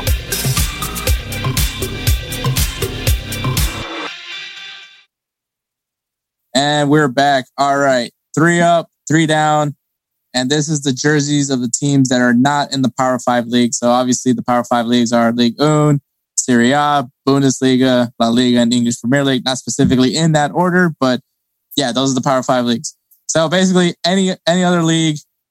I said Europe. I, I should have said Europe, but Kelcey was also as I just would imagine since we're talking about Europe, it would be all Europe. But you know, fair point. You know, to Kelcey, but yeah, I had to ask. You know, no, it's a fair point. Very fair point. So if you do have a team that's not in Europe, it's fine. But uh, yeah, so we're gonna start things off with Spencer as we always do, and this is gonna be a little bit more difficult because now I have to like figure out what teams he's talking about, plus, uh, you know, what league. so starting with his three down at number three, he's got Genk. So that was that's actually a lot e- lot easier, and you can hear Robo barking in his sleep. that happens. Always. My dog does it too. All right. he really does not like Genk's jerseys, it sounds like. Yeah. He does not. For for number three, he's got Genk. Uh he doesn't specify Spencer usually doesn't specify on the jerseys, but the yeah, the jerseys seem pretty plain. Uh to yeah. me. Um, I mean so so there's They're boring. That. Yeah, pretty boring.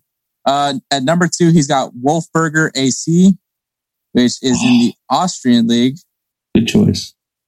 The, that jersey I, was bad. I think I know what he's talking about. I actually think I know what he's talking about, but I, uh, yeah, no, I know it's an ugly ass jersey. No, yeah, fair point, Spencer. Fair point indeed. Yeah, I think it was like in this website. I think it was like voted as their yeah, it's yeah, it's the worst jersey voted on a uh, mm. football kit archive. Yep. Yeah. It looks like a, literally a walking billboard. It is. It's, it's, a walking billboard, and then it's like like a, a very poorly done tie dye t shirt. Mm-hmm. Like we don't have that many color options. It's just blue. so it wasn't even like a tie dye shirt. But and then his number one is TSV Hartberg. Ooh, Bro, man. are you serious? That's that's yeah. That's the the the pink one. That one is horrible. What league is that one in? Same thing, Austrian league. Oh, Austrian league. Mm-hmm. Yeah, it's a rough time for Austrian league teams right now. Okay, dang. So, well, now we know Spencer doesn't like the Austrian league and doesn't like the the the Belgium the Belgium league. Yeah, that's that's a that's a billboard. That's a billboard right there. Dang, Bro, come I'm on, Adidas. Come on, Adidas. Look, Adidas? I, I don't think anything's worse than the template that Puma put out this year, but Adidas has put out some sloppy jerseys. It's just, it- it's literally just like, oh, here, th- this is your layout. And then just what color you want. You want some weird design? Cool. There you go. All You want me to look like I just spilled something on it? Okay. All right. Who, what's your, what's your three up, three down? Uh, Kelcey. All right. So at number three, the least bad of the the bad on my downs, uh, I have Celtics third jersey, the alternating Christmas stripes on a white jersey, sort of white. It's kind of cream. Uh, I don't. I'm not a fan of it at all. Um, yeah, like I don't want to look like Christmas jersey in August, September, October, November, January, February. you know, like that's just not what I'm feeling. Um, number two is the Shakhtar Donetsk third jersey, the Puma one I was just talking about. It literally is just a white jersey, black stripe across the chest. No, sorry, two black stripes, and in, between it, it just says Shakhtar in the most most basic lettering I've ever seen. Yeah, the Puma, orange. the Puma third jersey is just, Now, just suck. the Krasnodar Puma third jerseys are an honorary nomination for my top three. Even though they're the same style, they just look a lot better for some reason. But my last of my bottom three is out of Belgium. Uh, Belgium in the Belgian First Division is KV Mechelen. It is Ronald McDonald wouldn't even wear this, and it has a smile on the front of it, and he still wouldn't wear it. Like it is, it is too much. Like if you took a, a- a referee jersey, one. That is a nice one. yeah, I can't. I just, I, I literally looked at it and like there's supposed to be like an outline of the the cityscape on the base. Uh, no, it's bad. It's awful. Couldn't do it. Dang, these guys have a lot of jerseys, man. Yeah, they do. All right, Oh, all right. now th- three up, right? Oh, now it's Edward's turn. Edward, Oh. yeah. Yeah. You want me to go So- first, Edward, or you, you want to go? No, I'll go. Okay. So my number three is actually T in the Austrian league, TSV Hartberg, the away, the one I just said, that pink one. That that was it just looks like somebody just I don't know, man. I just I don't know. I don't like it at all. Like that one just just cringy as hell to me. It was just bad. So I can see me and Spence agree on that one. So yeah. Um I just I, I couldn't deal with that one. That that shit just threw me off big time. Um, my number two jersey is actually the okay. So it's in the Belgian First Division, the KV Mechelen, but it's the it- it's it's the the the goalkeeper the goalkeeper either either one the goalkeeper jersey in general they have this weird orange and blue kind of shit going for it. If y'all see it, I, it, ugh, I don't know, man. I, it just to me, it just clashes. Wait, which goalkeeper then- jersey? The KV Mechelen. I know that. Which one, which one? They have like four of them. No, that's what I'm saying. Like, there's two of them. The away and the third are literally the same colors, just Oh, They swap the they, colors. They, they flip, yeah, they they literally, yeah, they just flip flop the colors, but it just looks bad to me. So I'm just like, nah, that winky face don't make it better, bro. No, no, take that shit off. That is just horrible. Yeah, I know I'm being I'm being brutal on that one, but it just didn't it didn't sit well. this is your number two. yeah, that's my number two. And then my number one is actually I had it up right now. Um, God dang it, I lost it. How did I lose that one? That one, I even I was like, what the hell is that? Hmm. It looks like uh, when he when when Kelcey was talking about like that, it looks like Christmas. It, it kind of reminded me of that shirt too, but you know, this one's more different, like a little bit different. Uh, damn it! I have I have all these four tabs open, and so this is where we're saying that I shouldn't. Ah, there we go. So it's in the Super League. And my number one is that I don't, I don't even know if I'm gonna say this right. Çaykur Rizespor. It starts with the C with the little thing on the side on the bottom. Çaykur Rizespor. The home jersey of that and even the away, the third and the fourth, I mean, they all look just bad. They're simplistic because they literally have only one sponsor, but just the color scheme of it, it just uh, green and blue. It looks like somebody sat on a green bench and then they just like they laid on it and then they just they just got back up and they're like, all right, let's go play. A freshly like, painted, no. freshly yeah. painted green bench. Yeah, exactly, bro. Like it's just no, that is just oh god. The, the color scheme is just bad. Okay. And it's like, oh crap, I got paint on my jersey. Let me go ahead and fix it by putting this sticker that says Çaykur on it. Ka. No, okay. it's not So yeah. I mean, I don't know if y'all agree with me, but no, my bottom you, three. You got my agreement. I, I, I agree. so, all right, those are my three, bottom three. I might add. All right. So my my my three down. I'm going to start off with PSV. Uh, PSV's third kit. It's basically just that that Puma training top looking. Thing. I just, in general, I just don't like them all. But like, I I don't like the color they chose for that one.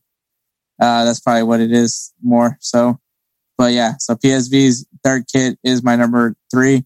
At number two, I have uh, in the Austrian league, RB Salzburg's home European jersey. So I'm guessing this is what they're going to be wearing for Champions League. And it's just, it's just very boring to me.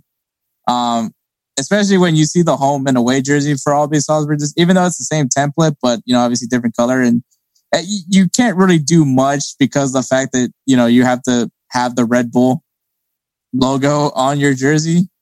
Uh, but I mean, come on, like you see what RB Leipzig does with their jerseys, and they're able.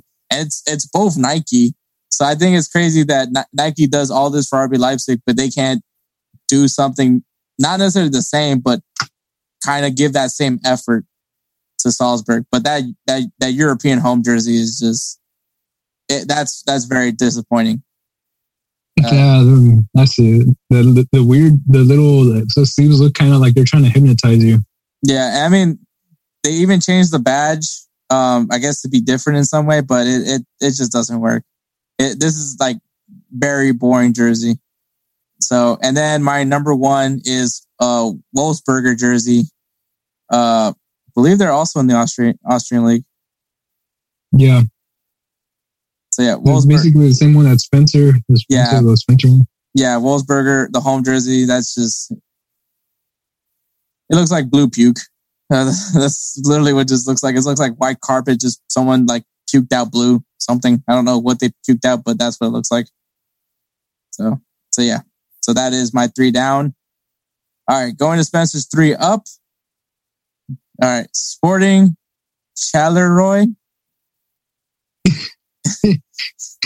I'm assuming it's it's uh it's Portuguese. I don't know. Oh man, Spencer, what are you doing to me? uh, it's Belgium. Belgium, first division. Belgium. Okay. Ooh, I think I know it's. Yeah, if it's the away kits, they're white with. That's kind of sick. Actually, both home and away are pretty sick. Yeah, they actually look pretty good. I think Kappa makes them. Yep. Yeah, Kappa always. Yeah, that's a that's a good design. See, like like I'm telling you, there's a difference between a plain boring jersey and just a simple clean jersey, and I think Sporting Charleroi did exactly that.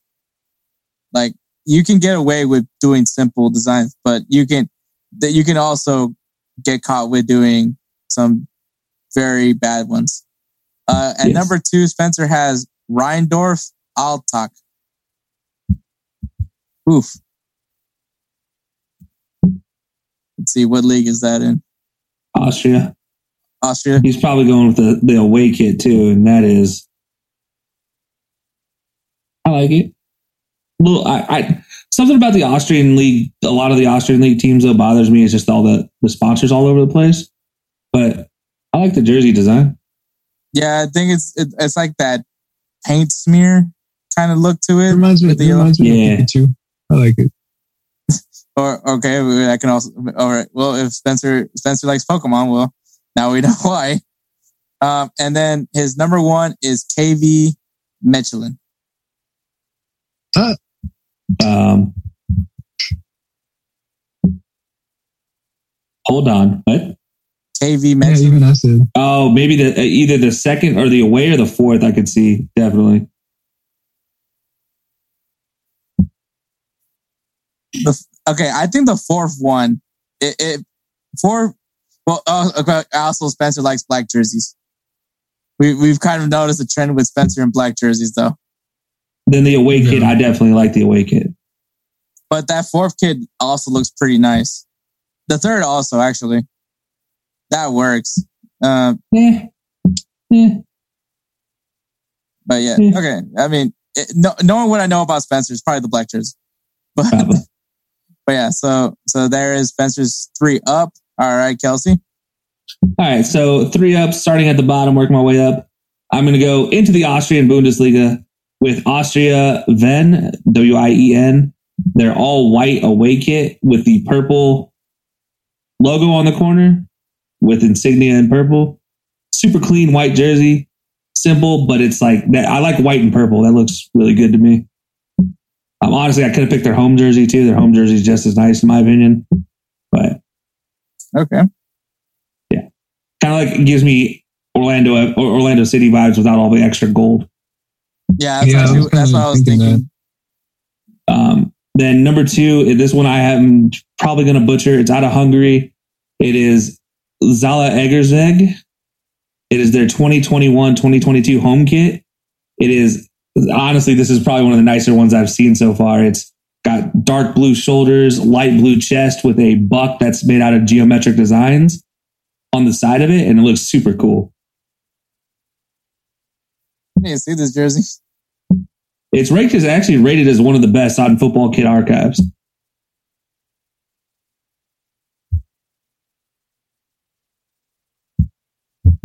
And then number one of my three up is FC Utrecht out of the Eredivisie. Their gold jersey with the black down the chest with the subtle print that is the map of Utrecht uh, in the in there as well. So it, I love I love a little gold jersey. Gold and black looks good good to me. And yeah, this looks I love this one. As long as they don't pair it with something stupid, like give me black shorts with gold accents. Don't give me white shorts with this. Okay. All right, Edward. All right. All right. So here's my top three, starting from from the number three. So my number three is actually. Oh, uh, how I say this is from the Portuguese league, Portimonense. It just has it's just a plain black jersey has like some designs behind it, but it's not it doesn't overshadow because the actually the the sponsor is the one that overshadows the, the basically the whole jersey. But I think it goes with it. Ceremony, eh, eh, I don't know what it says at the bottom, but I mean it looks pretty cool. I think. Okay. Yeah, it's the it's the third jersey. It looks like, but I I like it. It's a Mizuno, so I'm actually surprised about that. It's a it's a different sponsor. hmm And All right. Then and then my number two is actually the FC Porto away jersey. That blue, I was wondering if someone was gonna bring that up. that blue with that gold, it goes with it, and then the sleeves being like that navy blue. I mean, it, it goes with it. Yeah, So- New, New Balance needed some redemption after that that athletic Bilbao jersey. oh yeah, hands down, bro. It, it, it really did. I was not. I wasn't happy with that one at all. I was. That was just so bad. Ugh. and then what's your number one? And my number one is actually, let me see, I had it right here. Was in the, excuse me. Okay, so this one's actually in the, should have known. Okay, so the only reason why I picked this one is because it reminds me of, well, no, actually I picked it because it's a, uh, Fenerbahce from the Super League. I hope I said it right. Fener, Fenerbahce. Fenerbahce. Yeah. So I actually like it. Simple. I guess this kind of blue and yellow goes together, even though it looks like a highlighter yellow. But I think the, the striping and maybe the not having excessive sponsorships all over the place is what makes it different from the one I previously said, the Mechelen one. So, I mean, I like it. The X's are pretty good. But do you like the away kit more than the home kit for Fenerbahce? Mm. Edward's not so much of a, a fan of the plain white jerseys. Oh man, that well, Fenerbahce I mean, no, no, away no, kit I mean, is I mean, clean. No, the, the the Fenerbahce away kit is actually pretty good. Uh, I like the Uruguay away jersey. Kind of has that kind of vibe to it a little bit. Okay. But let me see. So I guess both of those, both the home and away, you know, I like the, both of those for Fenerbahce. Fenerbahce. I'm glad you didn't say the third jersey. Yeah. Yeah. No, the third jersey has me uh, thinking of like Boca Juniors kind of vibe. I don't know. I am just not a fan of the Puma third kids. nope. You know, that was just too plain. But yeah, so those are my top three. Okay. All right. At at number three, I have Benfica's home kit. That was actually good. I like the design. I like the white. I like the the black and red stripe down the middle. Um, yeah, I think it's just it's, it's a very clean jersey. Uh, you, obviously, I'm the Real Madrid fan, so I do like very simple designs, and it works out for this one. Uh, my number two is FC Porto's away jersey. So kind of with Edward as well. I do like this jersey. I think the gold pops. I like how the badge is also that blue and gold as well. I kind of do like whenever they do those those jerseys where the badge is kind of kind of they change the color of the badge as well. And uh, yeah, I mean Porto always usually has some pretty pretty clean jerseys. So props to New Balance for that one. They're going to look great when they win the group of death. Oh, yeah, for sure. for sure. And my number one, and I'm surprised that no one mentioned this one, but Ajax's third Bob Marley jersey. Okay. Well, I mean, to be fair to me, I had all these leads to look at, and I may or may not have just skipped over the big name Ajax PSVs yeah, no, to, to, be, for more. To, to, be fair, you, you you you went above and beyond, whereas I guess me and Edward kind of went for the big clubs of, of those leagues. So this is ranked as one of the top ones on the uh, on on Football Kit Archive too. But yeah, I, I love the jersey. I love the black. I love the red. I love it. It's it's Rastafarian as fuck. It's basically what it is. Bob Marley. Eh, they could have done more to be Rastafarian. Let's okay. be completely honest. Be, be fair. And I also love in the back of the jersey on the on the top of the basically on the top of the jersey you have three little birds. I don't see the birds. On the back of the jersey? Oh, there they are. Oh, so, that's adorable. So to pay homage to the great Bob Marley. So, yep, that is my number one. Uh, but yeah, no, props to Kelcey. I think Kelcey did did it the better way of looking for other leagues. Spencer also did the same way as well. Uh, me and Edward decided to be boring and go for the big teams. Edward barely made it out of the Portuguese league. Let's be completely honest here. yeah. No, come on. You picked Fenerbahce. yeah, he went from he went from Portugal to Turkey because he got hungry. ah, man. All right. All right, so that is three up, three down. That's the show, man. I want to give a shout out to the Belly Up Podcast Network. You can guys check out their website, www.bellyupsports.com. Um, shows you all great articles that they have written there. It's just well run machine. I gotta say for Belly Up, props to them. I can't. I'm glad that we were able to do this partnership with them.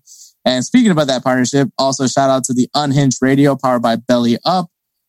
If you guys want to know when we're available, when High Low Sports is available, or Unhinged FC is, is going to be live on the Unhinged Radio, we'll follow them on Twitter at Radio Unhinged. And shout out to Alejandra Gomez and her company ANG Graphics for the creation of the Insert Name FC logo. You can follow her on Twitter, on Instagram, Jesus Christ, on Instagram at a.g.graphics with an X. Once again, at a.g.graphics with an X on Instagram. So if you guys love our logo and you guys want maybe something similar to it, probably not going to be as great because let's face it, our logo is just amazing. Um, have Alejandra take good care of you. And this is the part where Edward says, I love you, Alejandra. I love you, Alejandra. All right. Okay. Yeah, that's not going to give me nightmares. And of course, of course, shout out to our, our guy, our myth, our legend, the producer of this show. And apparently, uh, Kelcey didn't know this. Roosevelt Spencer. He didn't know Spencer's first name is actually Roosevelt. To be honest, though, no one knows that Spencer's first name is Roosevelt. but what's funny was even our roommate's wife didn't know that Spencer's first name was Roosevelt. As a matter of fact, she made a stocking for him for Christmas. And while everybody had their first name on it, Spencer's was the only one that said Spencer, like said his last name on it. And then we're like, you know, Spencer's first name is Roosevelt, right? And she's like, I thought his name was Spencer. I was like, well, it is, but that's his last name. So right. So, you got me. You got me. I all I heard was referred to as Spencer, and then you're like, "Yeah, just shoot him a message." It's like, "Hey, this is Roosevelt," and I'm like, "Time out. What? Do I have the right guy?" It's like, "Yeah, uh, yeah." They call me Spencer, and then he went into the whole thing, and I was like, "Oh, okay." But yeah, but yeah. So he he is the he is the, our producer of the show. He's the one that makes the sound the way we sound. He does the intros and outros for this for our shows. He does such a great job. We will praise him more than we should. Um, so much so that we he's actually the namesake for the Player of the Year award. That's correct. It is the Roosevelt Spencer's Player of the Year award, unofficially, officially sponsored by Chick Fil A. Um, once again, unofficially, officially, unofficially sponsored by Chick Fil A. Um, but yeah, he does everything for this show.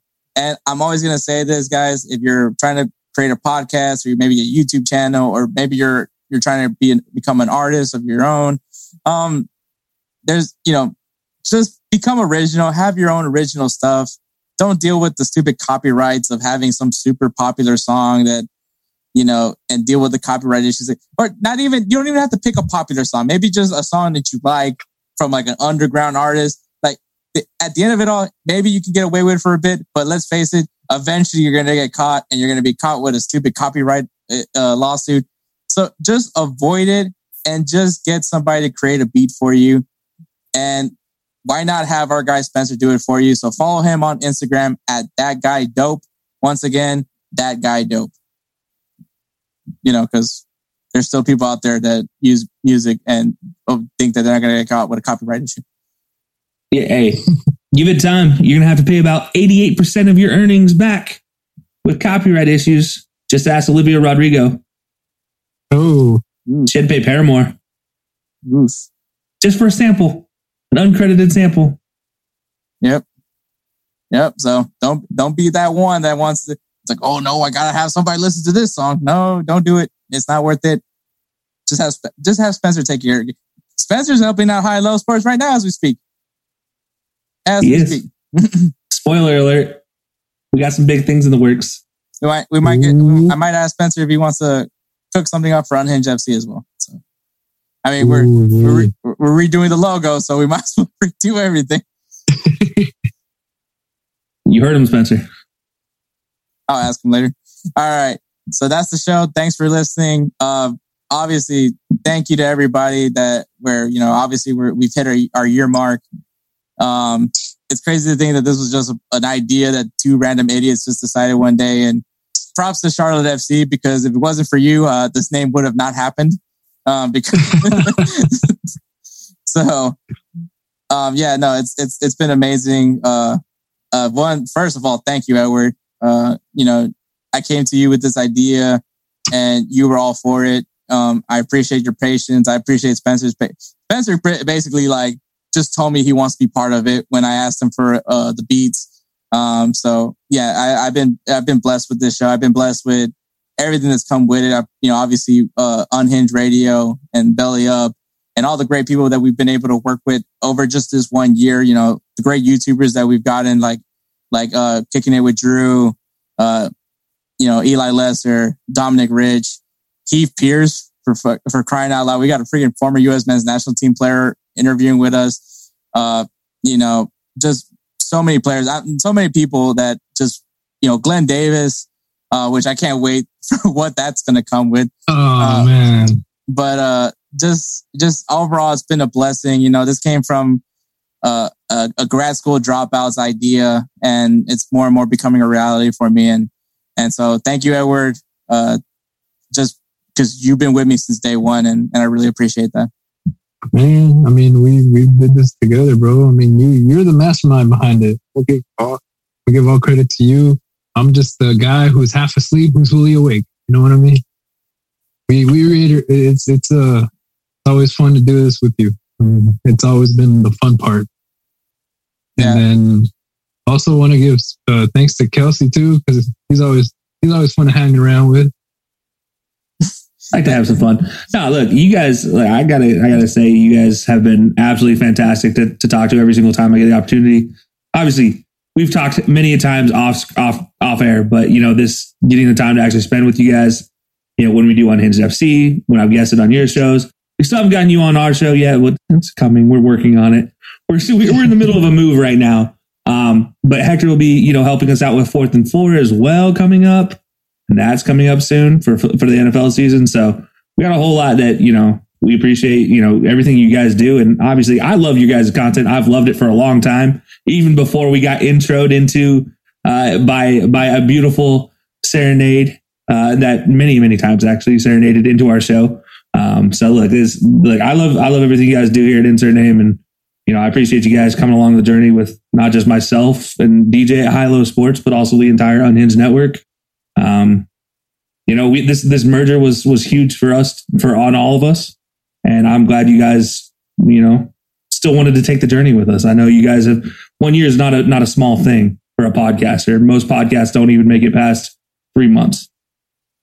So one year, and you guys have already you guys have already had Heath Pearce on in one year. So I'm excited to see where this next year grows. You know, we're already growing as a network and you guys obviously are, are carrying a lot of a torch for us too. So let's not, let's not understate that.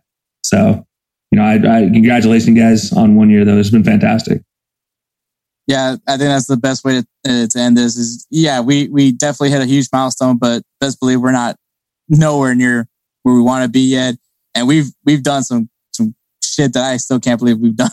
But it, it's going to get better. It's only going to get better in a matter of time. Uh, hopefully to the point where where Roosevelt. So now everybody knows it's Roosevelt.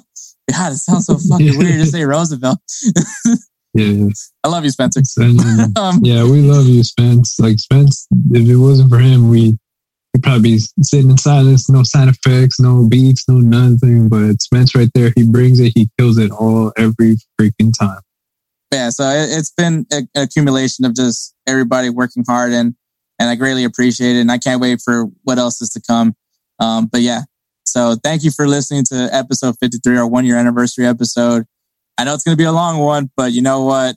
It's our anniversary. So, uh, you know, fuck off. so sorry, Jim. sorry, Jim. Sorry, Jim. but, you know, I just, we just have to do it. We got to do it big. I'm sorry. I got, this is going to be my one time that I want to be selfish. Okay. So sue me. Don't sue me but couldn't see if you wanted to. Like, uh, but uh, but yeah, be the so, point of a frivolous lawsuit there, sir. So thanks for listening, and catch us next week for episode fifty-four. Take care, guys.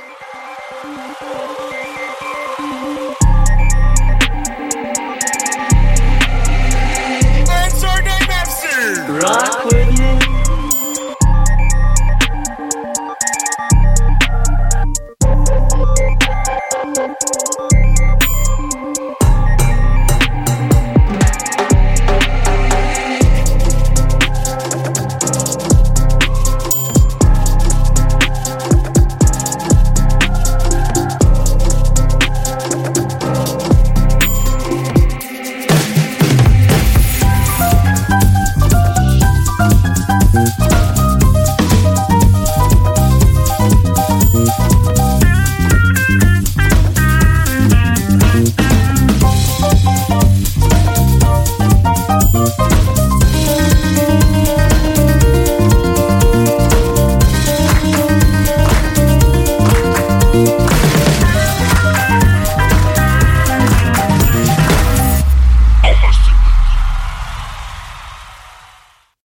When Shopify says you can sell anywhere, oh, they mean it. Woo, hold up. Just got a new sale. Order fulfilled and shipped. Inventory levels good. Whoa, Shopify doesn't mind if you're at sea level or on top of the world. Ah, you can run and grow your business anywhere. Climbing mountains is never easy, but at least Shopify gives me all the tools I need for my business to hit new peaks. Whether you're selling carabiners or crop tops, start selling with Shopify today and join the platform simplifying commerce for millions of businesses worldwide. We've built the platform so you can keep climbing and grow your business to new heights. With Shopify, you really can sell to anyone from anywhere. This is Possibility, powered by Shopify. Start selling online today. Sign up for a free trial at shopify.com slash free 22. Shopify.com slash free 22. Shopify.com slash free 22. Internet connection required. Not available on mountaintops or seafloors.